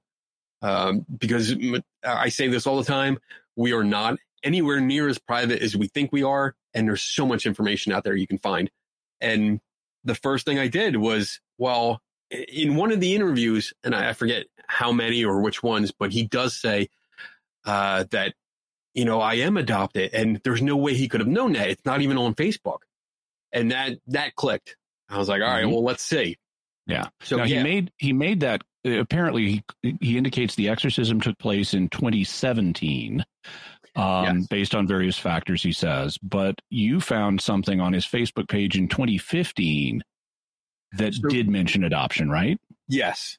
Yes. And, and again, yeah, various things that he said um, were like during one interview, he would say, well, it, this happened two years ago, or this happened a year and a half ago. And by the date of the interview itself, you know, you backtrack and it's like, all right, twenty seventeen, this is when it happened.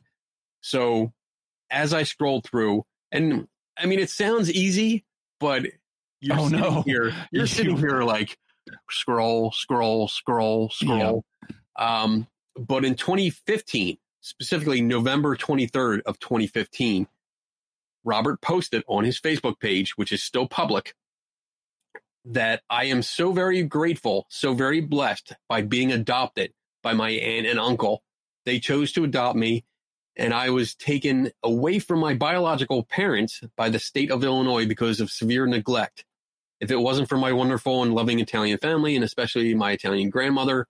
So there's a lot more information here, but yeah, this is gold. This yeah. is gold. I mean, it, it, everything you need. If I was a, a, a cold reader or a hot reader, a, a psychic hot reader, this is right. gold.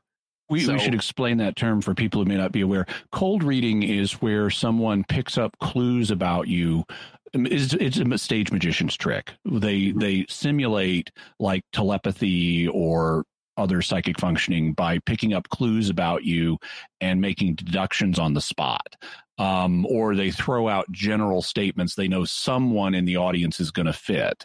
Mm-hmm. Um, hot reading is where they research the people in the audience in advance. Um, and and that frequently these days means going on Facebook and, and looking for obscure things about people that they can then use as part of their performance. And this would be cold reading. So if uh, hot reading. So hot reading, if yeah. if Kevin w- is even a real person, and he wanted, so we're assuming Kevin's a real person, um, and he wanted to convince Rieghi that he had a demon possessing him. He could have hot read Rieghi and gone on his Facebook page looking for obscure things like, oh, two years ago he mentioned this. I bet he doesn't remember mentioning that, so I'll tell him that he's adopted. Mm-hmm. Yeah. And, and I mean, timing is everything, too. This post was in November of twenty fifteen, so it's at the end of the year. It's so it's not it's not exactly two years, but I mean, it, it's close enough that if you were just scrolling by, and by the time I got to this post, Rieghi wasn't posting as much as he does today. So, I mean, it, in twenty seventeen, if I was looking for somebody and scrolled through it, it probably would have only taken me a minute or so to get to this post, whereas it took me probably fifteen minutes to go through and find find this fifteen, twenty minutes that most people won't do. Um, mm-hmm. But yeah, I was able to find that. And that told me right away, like, all right, it is posted. It is out there. So that kind of negates what he said, that there was no way he could have found out. There is a way. Now, it's at this point that I briefly come into the story. Um, why did you decide to contact me? Well, because he says that he was part of two exorcisms, as, as you mentioned, and I wanted to confirm whether he was or not, and I didn't know. I, I mean, I know how to directly do that. You call the, the diocese, you call the archdiocese, you call the people involved and say, hey, you know, did this happen? But I wasn't sure how to approach it. Mm-hmm. And I had recently talked to you. I we re- recently met because of uh, the the Lloyd Auerbach's course, um, and then I think I think you were on my my podcast for yeah. I think before that, yeah, I think you were just on there and we had talked, and it, it was it was great. I mean, you're a very knowledgeable person and more in tune with this than I was. So mm-hmm. that's that's part of my job: consult experts. You know, and I saw you as an expert uh, uh, consultant on this. And I said, hey, I have to contact the Diocese of Peoria and I have to contact the Archdiocese of Chicago.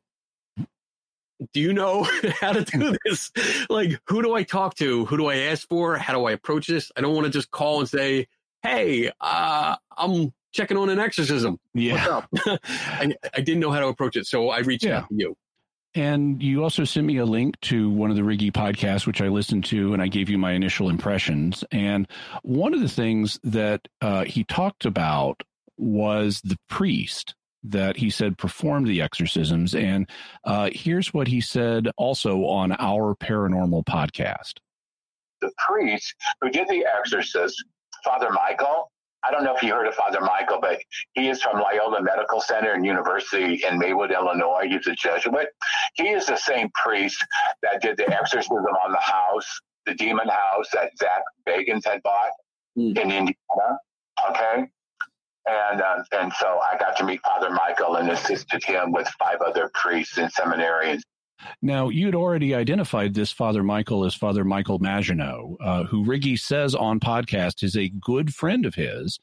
Uh, and while we were talking, I looked him up and I immediately found Father Maginot's webpage on uh, Saint Stephen Martyr Catholic Church in Maryville, Indiana, uh, Indiana. So that much of his story did check out. Father Michael or Father Maginot is a real person.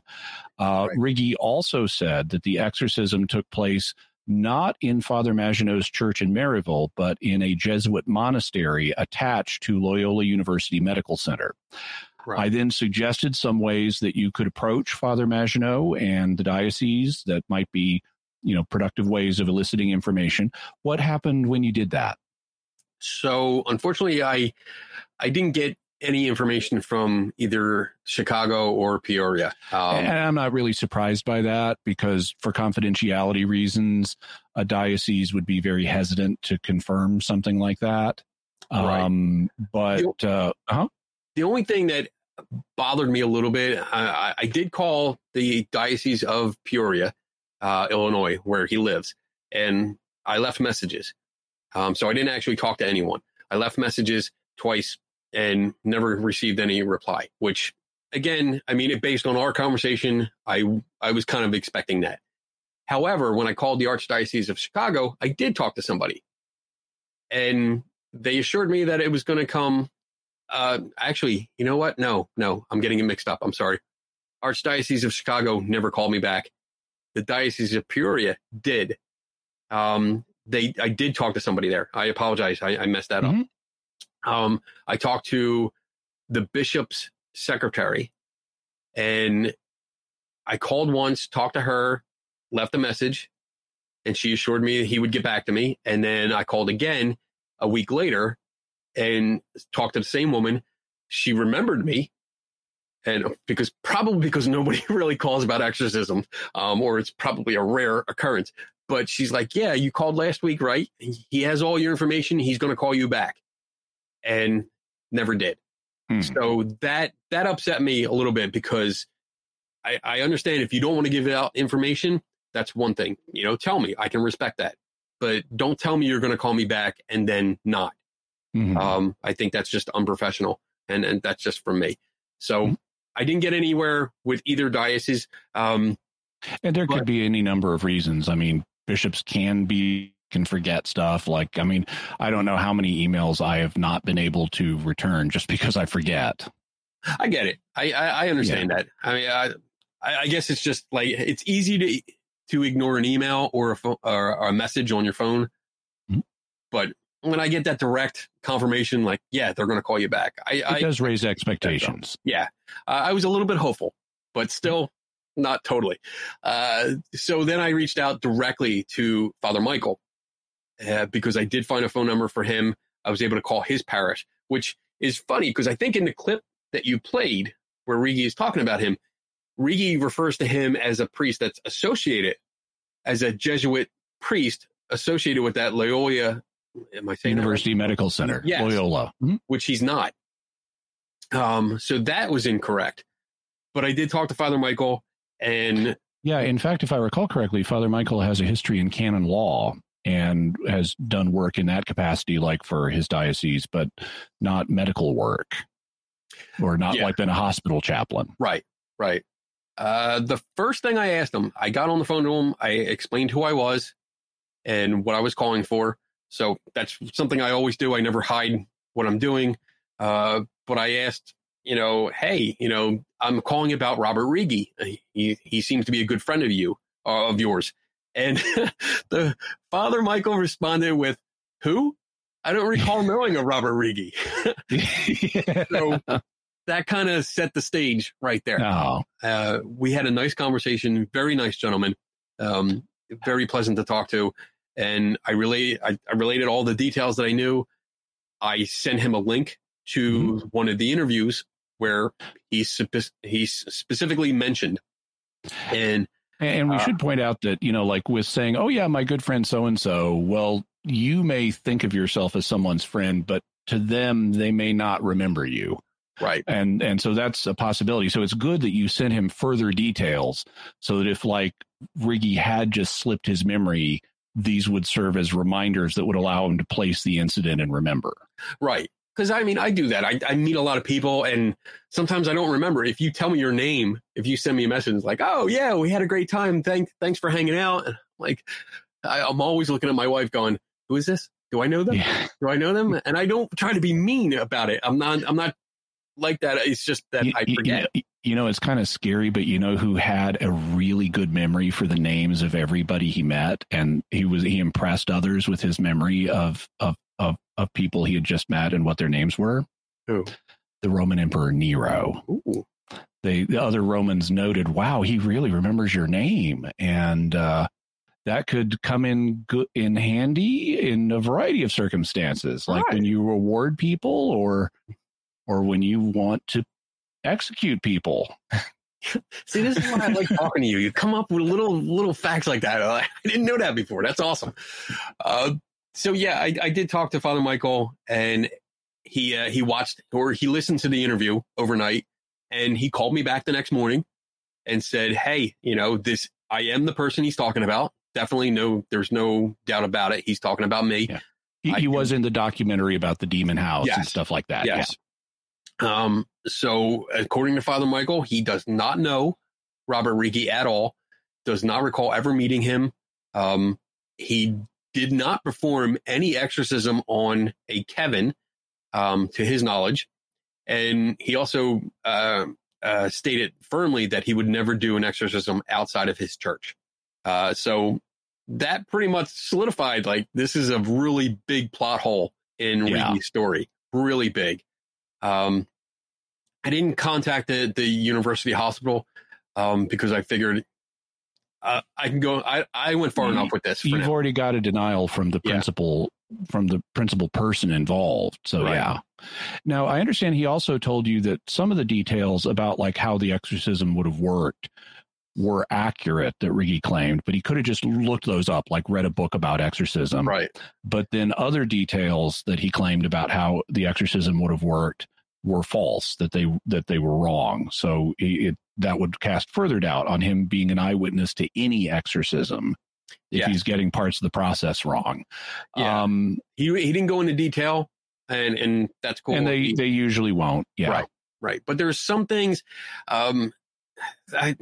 There were some things about cleaning up the the gentleman um, mm-hmm. after certain things. Personal care. Yeah, personal care that Father Michael's like, no, we we wouldn't be doing that. Um, and Rieghi claimed that they all of them did it, that mm-hmm. that the priest and Robert took part in that. And he's like, no, no, this isn't, that would not happen. Um, and there were other details um, mm-hmm. about the length of it and going for so many hours in a row. And, and there's, there was a lot of details with that. Mm-hmm. And I understand that he ultimately told you he doesn't think that this exorcism happened. Is that correct? That is correct. That okay. Over our phone call at, at the end, I, I was pretty much making pointed questions like, all right, so you're absolutely sure you have never met him. You didn't partake in this. You didn't. Okay, good. I just wanted a concrete answer. And yeah, at the end, he's like, I don't really think this ever happened. Um, listening to the details, I don't think it happened at all. Mm-hmm. Um, so I was like, all right, good. That that's good enough for me. Um, and he asked you to pass on a message to Rieghi to say, please stop using my name. Yes. Yes, he did. Because he didn't want to get involved. Um, yeah. Father Michael, I think he's got enough. I think he got enough slack from participating in the, the that Demon, Demon House documentary. Uh-huh. Yeah, so he didn't want to get involved with another another person like this. Um, so he asked me to pass on the message just to inform Rieghi to stop using his name, um, that he's aware of what Rieghi is doing, and please just stop. And that's what I did. And as we mentioned in the segment with Dom, Rieghi does give out his phone number a yes. lot. Um, yes. And you tried calling him. So have you gotten any response from Rieghi? I have not. Uh, I called three times. Uh, I called three times, February twelfth, February seventeenth, and February twenty-seventh. And I also emailed him. His email stopped working, so I got that sent back to me. But I left messages uh, on his phone, gave my name, my number, exactly why I was calling, and basically saying, I want to talk to you about all these claims so that you can provide some kind of evidence to back them up. That's what I'm looking for. I didn't say anything about trying to expose him or, you know, make him look foolish or anything like that. I want to see it. If you have your master's degrees, I want to see them. I, I would like to see them, please. If you have, because he claims to have uh, the the the letters from Ted Bundy, not just one. Um, he has several because he became pen pals with them. He also has from other serial killers. He that mentioned group. John Wayne Gacy in one yes. interview. He said he had a letter from him. Yeah. Uh, so I'd like to see them, you know, because these are important, important papers. You know, this would prove that you had something to do with it. Uh, if we could get it authenticated, that would be a whole new yeah. thing. But I would be willing to do it. I'd, I'd even pay for, for someone to authenticate them um, or not authenticate them. Either way, I, I would do that. Or offer any kind of uh, just any kind of proof that his claims were real. Uh, for the exorcism, he claims to have a, a videotape, a V H S tape of the of the exorcism. Oh, that is completely implausible. And um, one of the things he says was that now the video is at the Vatican and they use it to uh, instruct other.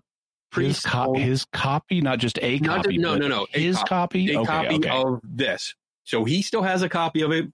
Yeah, that's he, that's not true. The um the the character Kevin, and that's what I'm going to refer to it as because I really don't think Kevin exists. Um, yeah. Apparently, Kevin has a copy of it, and depending on what interview, it's it's either Kevin watched it or Kevin didn't watch it. So. Yeah, somewhere there's allegedly a videotape that I would I would like to see, because if they gave it to Robert, it's not so private. Yeah, well, you they know. didn't give it to Robert. He's he's yeah. definitely lying about that. So we have this guy who um, who makes claims that at best are unverifiable about his past, that appear to uh, contradict what can be established about his past. He's he's talking on podcasts about his relationships with serial killers and how he exchanges correspondence with them. He's talking about his participation in exorcisms. And he is talking about working with children who display psychic functioning and children who are dying under hospice care. Mm-hmm. Do you think parents should be wary of employing him in these capacities? Yes. Uh, absolutely. I, as far as I know, with the hospice care, it sounds like he volunteers a, a, a at a hospice, a hospice, yeah. yeah, for children, and he goes in there. I don't know what he does. I've seen a few pictures. that's another disturbing thing where he, he constantly shares pictures of him with the children or just the children with the podcast that he goes on. And yeah. he's very insistent um, on them sharing these pictures. And that's one thing my friend Taryn, I, I commend her on. She, she wouldn't do it. He kept mentioning like, oh, I sent you pictures earlier. Go ahead and put them up, put them up on screen. And she's like, no, mm-hmm. no, I'm not going to do that. Um, but yeah, with, with that, so the hospice, I, I didn't verify that yet. And, and I'm still looking into it, but I'm trying to find exactly which one. I don't know if that's a, a, a real volunteer work. And if it is, and he's not doing anything we see in the video, the interviews, I'm still uneasy about it because of everything else. I mean, we've gone through his story. We've picked out things that are falsified, that are fabricated, that are embellished, that change and contradict each other.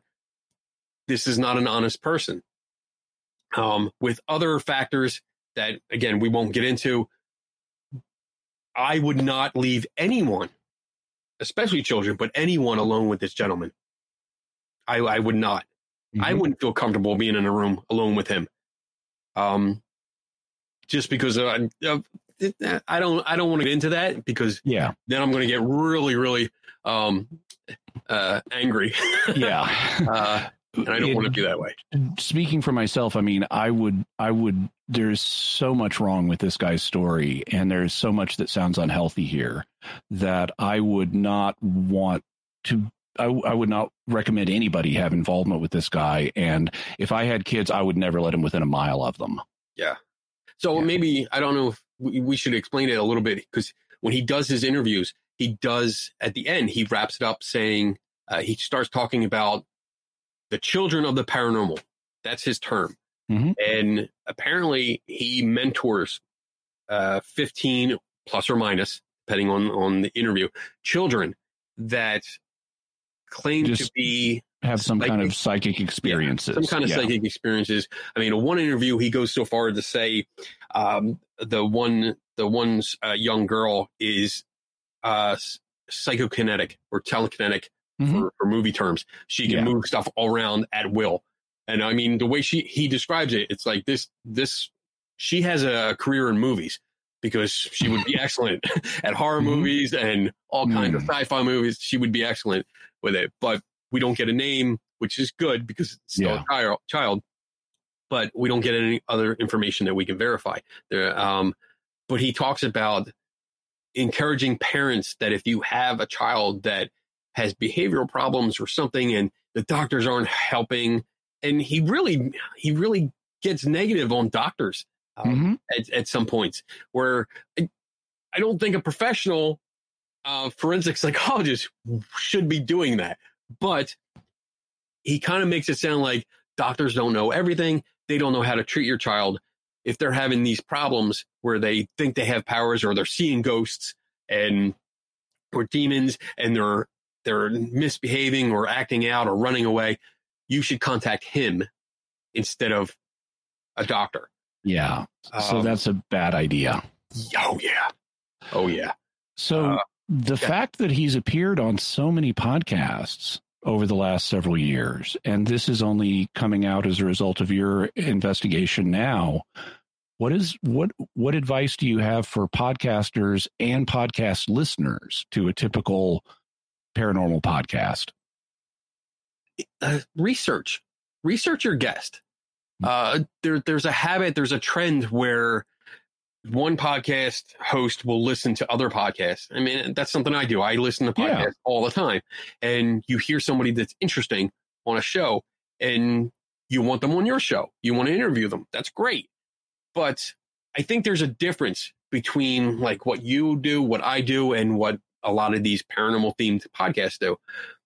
They will listen to someone, immediately send them a, a Facebook message and say, hey, I have a podcast, be on my show. And that's it. That's, that's the research they do, which is non-existent. Whereas somebody like you and I, we will spend a lot of time researching this. And I know, I know for a fact that you went over my article, like with a fine tooth comb, and you checked all my references and stuff and went through, and, and that's great. I, I encourage that. You even pointed out a mistake for me so that I can fix, which is great. but I also spend time uh, researching a guest for like a week before they're on. So mm-hmm. if I know I'm a, I have a guest, I do background checks. Um, I, I probably go overboard with what I do, but my advice to anyone hosting a show would be spend at least five minutes. Google their name without paranormal shows, because you, you put in Robert Rieghi and you get just nothing but paranormal shows. Yeah. Um, there's a, there's a few. There's an, there, there are operators you can use on like Google, like a minus sign to exclude right. words like paranormal or psychic or medium. But check them out and, and mm-hmm. see if they're legit. You know, if something, if a red flag comes up, pursue it. And I think that's the biggest flaw with the, the paranormal themed podcasts, that they don't do any research. They, they take their guests at face value. And mm-hmm. I mean, everything we learned about Rieghi, about his, his interviews and stuff, came from him. There's, there's nothing to verify. There's nothing to back up. We can't verify stuff unless you start really digging. Mm-hmm. Um, and this is a potential danger, danger because so many of these podcasts, and again, there's, uh, there's at least, I would say like twenty-five, thirty that I went through that featured him. And that's twenty-five to thirty times he was promoted as something positive for your children to contact him. And that is disturbing. Yeah. yeah. Very disturbing. So desperate parents will do desperate things, and they will, they will reach out to someone with the, even with the false sense of hope. And they might even know it's a false sense of hope, but they're still going to reach out for that slim chance that it might help their child. And if that's the case with this, if if one of Robert's uh, interviews reaches w- one of these desperate parents, that could potentially put their child in danger. Mm-hmm. And I say potentially because I, I don't know for sure, mm-hmm. but that's the impression that I get. Now, um, I want to be fair to people here, because in this episode, we have done a look at the evidence concerning one person who claims to be a psychic and a medium. And the evidence suggests he's a fabulist, that he's a fraud. Um, at least that's how the evidence looks to me. Does that mean that all people who claim to be psychics or mediums are frauds? No, no, not at all. Uh, it, it, my philosophy is everything is a case by case uh, ex- example. You know, I, like I'm not going to, I don't generalize like that. I don't stereotype like that. Just because one guy uh, who made these outrageous claims is found to be false or a fraud doesn't mean everyone is. And I mean, I have, I have many friends that claim to be psychic and or mediums, and we get along great. They know my perspective. I know their perspective. Sometimes we get together, we have good conversations. We talk about what's going on and, and ways that I could duplicate it or replicate their things, or maybe I can't, I don't know, but it doesn't mean that everyone is a fraud. Yeah. And I and, and just overall, I don't think I don't have that that belief that everyone is a fraud that claims to be psychic or medium. Yeah. And I wanted to make that clear. It's been my experience, too. I mean, regardless of whether you think psychic functioning happens or not, I know people who I've gotten to know people who are extremely who believe it does and believe they have some psychic abilities and who are very sincere about it.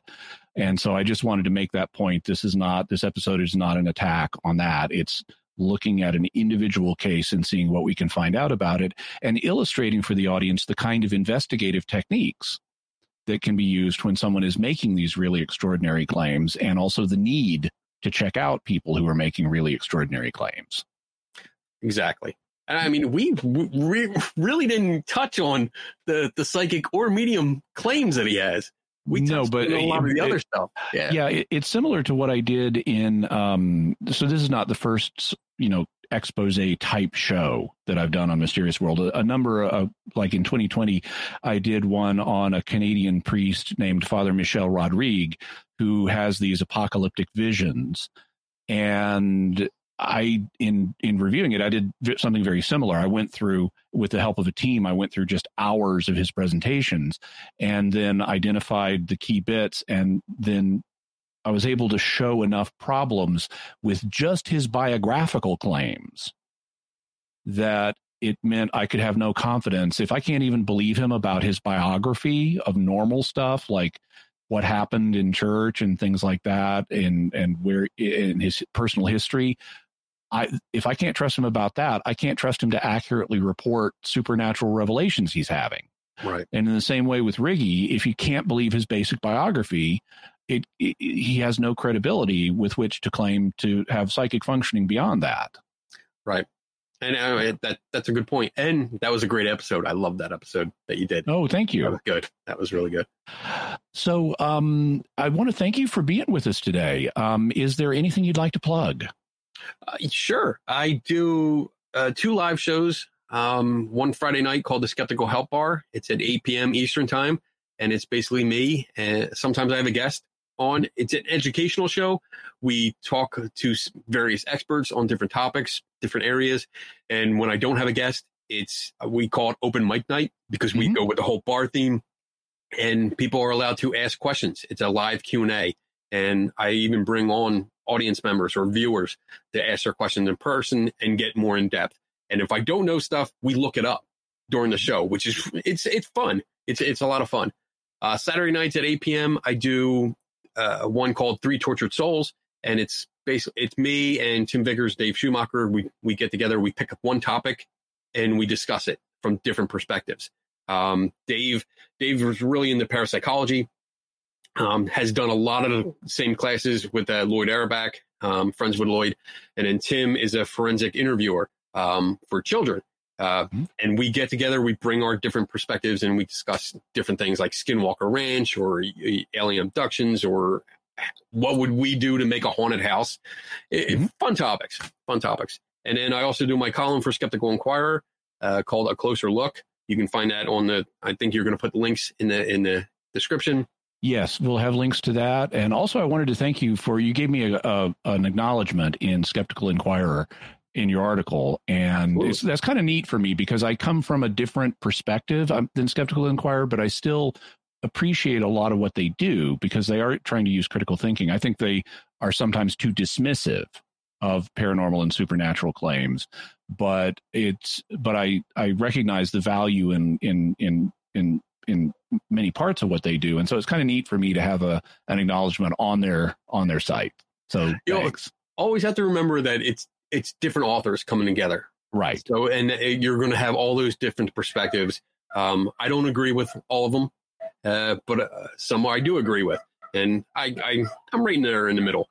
So, but yeah, the acknowledgement was well-deserved. I mean, you helped me out, you gave me some advice, and I have that firm belief that, you know, you give credit where credit is due, and everyone that helped me, um, I, I, I call out. Mm-hmm. I make sure well, they get the credit. That's very kind of you. Rock 'em. Okay. Uh, anything else we should cover before we go? Uh, uh, about Rieghi uh, specifically? Um, I mean, we could go on. I don't want to get into anything else, because I think we can go on for like another hour. Yeah. There's so much information. I don't want to hog your show. I think we've made the basic point. Yes. Yeah. Um, just, just avoid, avoid him, and then check, check your resources, check your people. That that's it. Yeah. Okay. Well, listen, uh, thank you so much, uh, Kenny Biddle, and hope to have you on again in the future on Jimmy Akin's Mysterious World. Absolutely. Thank you, Jimmy. Jimmy, what can we say about Robert Rieghi from the faith perspective? From the perspective of Catholic faith and Christian faith in general, there are a lot of problems with what Rieghi is claiming. The faith is not opposed to the existence of psychic functioning. Doctors of the church, like Saint Augustine and Saint Thomas Aquinas, both believed that God built what we would now call psychic abilities, like precognition and psychokinesis, into human nature. As we discussed back in episodes one oh five and one oh six on Saint Thomas Aquinas and the Occult.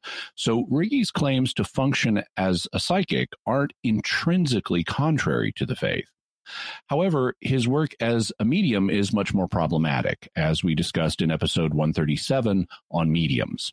And his work with past life regressions is extremely problematic, since the Christian faith holds that the afterlife involves resurrection, you know, like happened with Jesus, instead of reincarnation, as we discussed in episodes ninety-three and ninety-four on reincarnation. So from a faith perspective, there's a lot to be concerned about here, quite apart from the fact that Rieghi appears to be fundamentally untrustworthy. So, Jimmy, what's your bottom line on Robert Rieghi? To me, Robert Rieghi appears to be a fabulist. His stories change and contradict each other over time. He misuses psychological terms he ought to know if he had a master's in psychology. He cannot be documented to have the degrees or licensures that he claims. Uh, his known work history and residential history contradicts his claims. He likely made up his story about his interview with Ted Bundy. He appears to have lied about his involvement with exorcisms, and Father uh, Michael uh, Maginot claims never to have met him and never to have exorcised Kevin, if that's even a real person.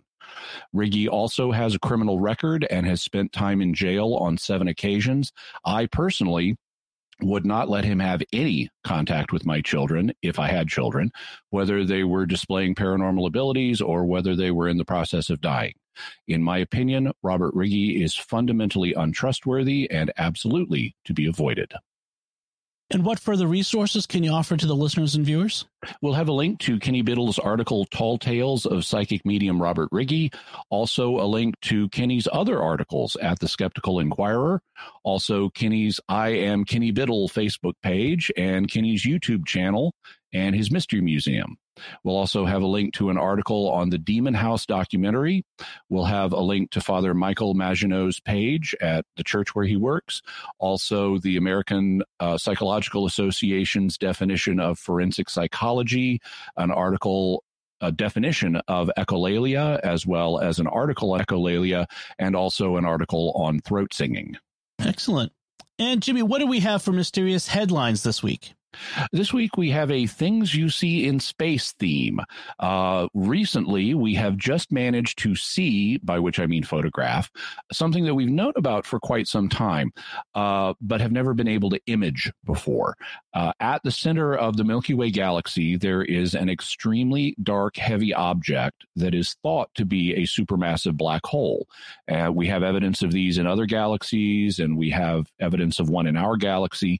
We've been able for a while to like track the um, the objects that are moving around it, because the core of the galaxy is very densely packed with stars and, you know, gas clouds and stuff.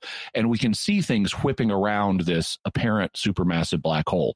The name that has been given to it is Sagittarius A star. Uh, in this case, the star represents an asterisk. Um, so so. We've known about Sagittarius A star for some time, but recently we were able to get an image of it. So you can uh, click on the link we'll have and see the first image of the black hole at the heart of our galaxy. Another thing that you could see in space is suns going into reverse. Um, you know, here on Earth, uh, the Earth turns on its axis and we have this one sun. And so because of the rate at which we turn on our axis, you just see the sun move across the sky every day going from east to west. And it's pretty boring. It just always goes in the same direction. Well, on other planets, you don't necessarily see your sun or suns doing that. Um, in uh, the recent episode where we talked about how we found the universe, among others, we've mentioned how as one planet passes another in its orbit, a planet in the sky can seem to go backwards. Uh, it's kind of like when you are driving a car on a highway and you pass another car, the car that you're passing, if it's going in the same direction, looks like it's starting to move backwards as you speed past it. When that happens with planets, it's called going into retrograde. But it turns out suns can do that too. So there are there are star systems where they have multiple suns, and if you're on an exoplanet orbiting those, you may see one of the suns start go one or more of the suns start going backwards in the sky rather than just keep going forwards. And that happens even in our own solar system on Mercury. Hmm. Because Mercury is partially tidally locked with the sun, and it has um, its rotation period is so is it turns so slowly compared to the shortness of its year that if you're on Mercury, you will see the sun like arcing in the sky, and then it'll start to wander back a little bit before it starts going forward again. So even here in our own solar system, you can see the sun go into reverse in the sky, and we'll have a link to where you can read about that. Excellent. And if folks want to hear more about the Sagittarius A star black hole at the center of our galaxy, a recent episode of another StarQuest podcast called Let's Science uh, tells us a lot more about that there, too. Uh, Carolyn Knight does a great job of talking about a little bit of the history and that sort of thing. So check that out. S Q P N dot com slash science. So that'll do it from us for for us this time. We would love to hear your theories about Robert Rieghi and his extraordinary claims. You can let us know by visiting S Q P N dot com or the Jimmy Akin's Mysterious World Facebook page. Send an email to mysterious at S Q P N dot com. Send a tweet to at M Y S underscore world. You can join the StarQuest Discord community at S Q P N dot com slash Discord, or call our mysterious feedback line at six one nine, seven three eight, four five one five. That's six one nine, seven three eight, four five one five. And I want to say a special thank you to Oasis Studio seven for the video and animation work they do on this episode and all the episodes of Mysterious World. Uh, they do a really great job, and you can check out their work by going to my YouTube channel, youtube.com slash Jimmy Akin, and uh, you can see the stuff they've been doing. I'm really pleased with it. I've been getting a lot of positive feedback from viewers now about uh, what they're doing for the show. And if you have a need for video or animation work, check them out. We'll have their contact information on screen for you. And while you're at YouTube, uh, looking at my YouTube channel, be sure to like, comment, and especially subscribe and hit the bell notification so that you'll always uh, be notified whenever I have a new video, whether it's a Mysterious World video or something else. And I'm trying to grow my channel, so I'd really appreciate it. So, Jimmy, what's our next episode going to be about? Next week is a fifth Friday, so we'll be answering uh, weird questions like, will we be frozen in time in heaven? Did Lazarus have a near-death experience? Uh, the paradox of what we see in the night sky, and, and that's a really interesting one. People may not be aware of this paradox, but there is actually a paradox involving the night sky. Also, resurrection and black holes and more. All right. Folks, be sure to check out the Mysterious World Bookstore at mysterious world store dot com for links to all the books and videos that Jimmy mentions in the show. You can find links to Jimmy's resources from our discussion and links to the mysterious headlines on our show notes at mysterious.fm slash 216. And remember, to help us continue to produce the podcast, please visit sqpn.com slash give.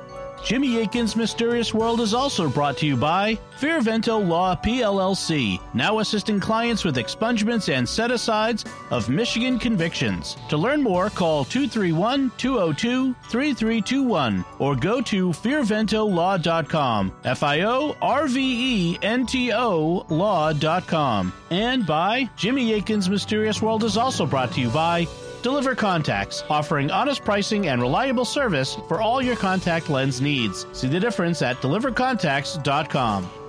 Until next time, Jimmy Akin, thank you for exploring with us our mysterious world. Thanks, Dom. And once again, I'm Dom Bettinelli. Thank you for listening to Jimmy Akin's Mysterious World on StarQuest. If you've enjoyed Jimmy Akin's Mysterious World, you'll also enjoy another StarQuest Network show, The Secrets of Doctor Who. Find it wherever you can find podcasts or at sqpn.com slash Doctor Who.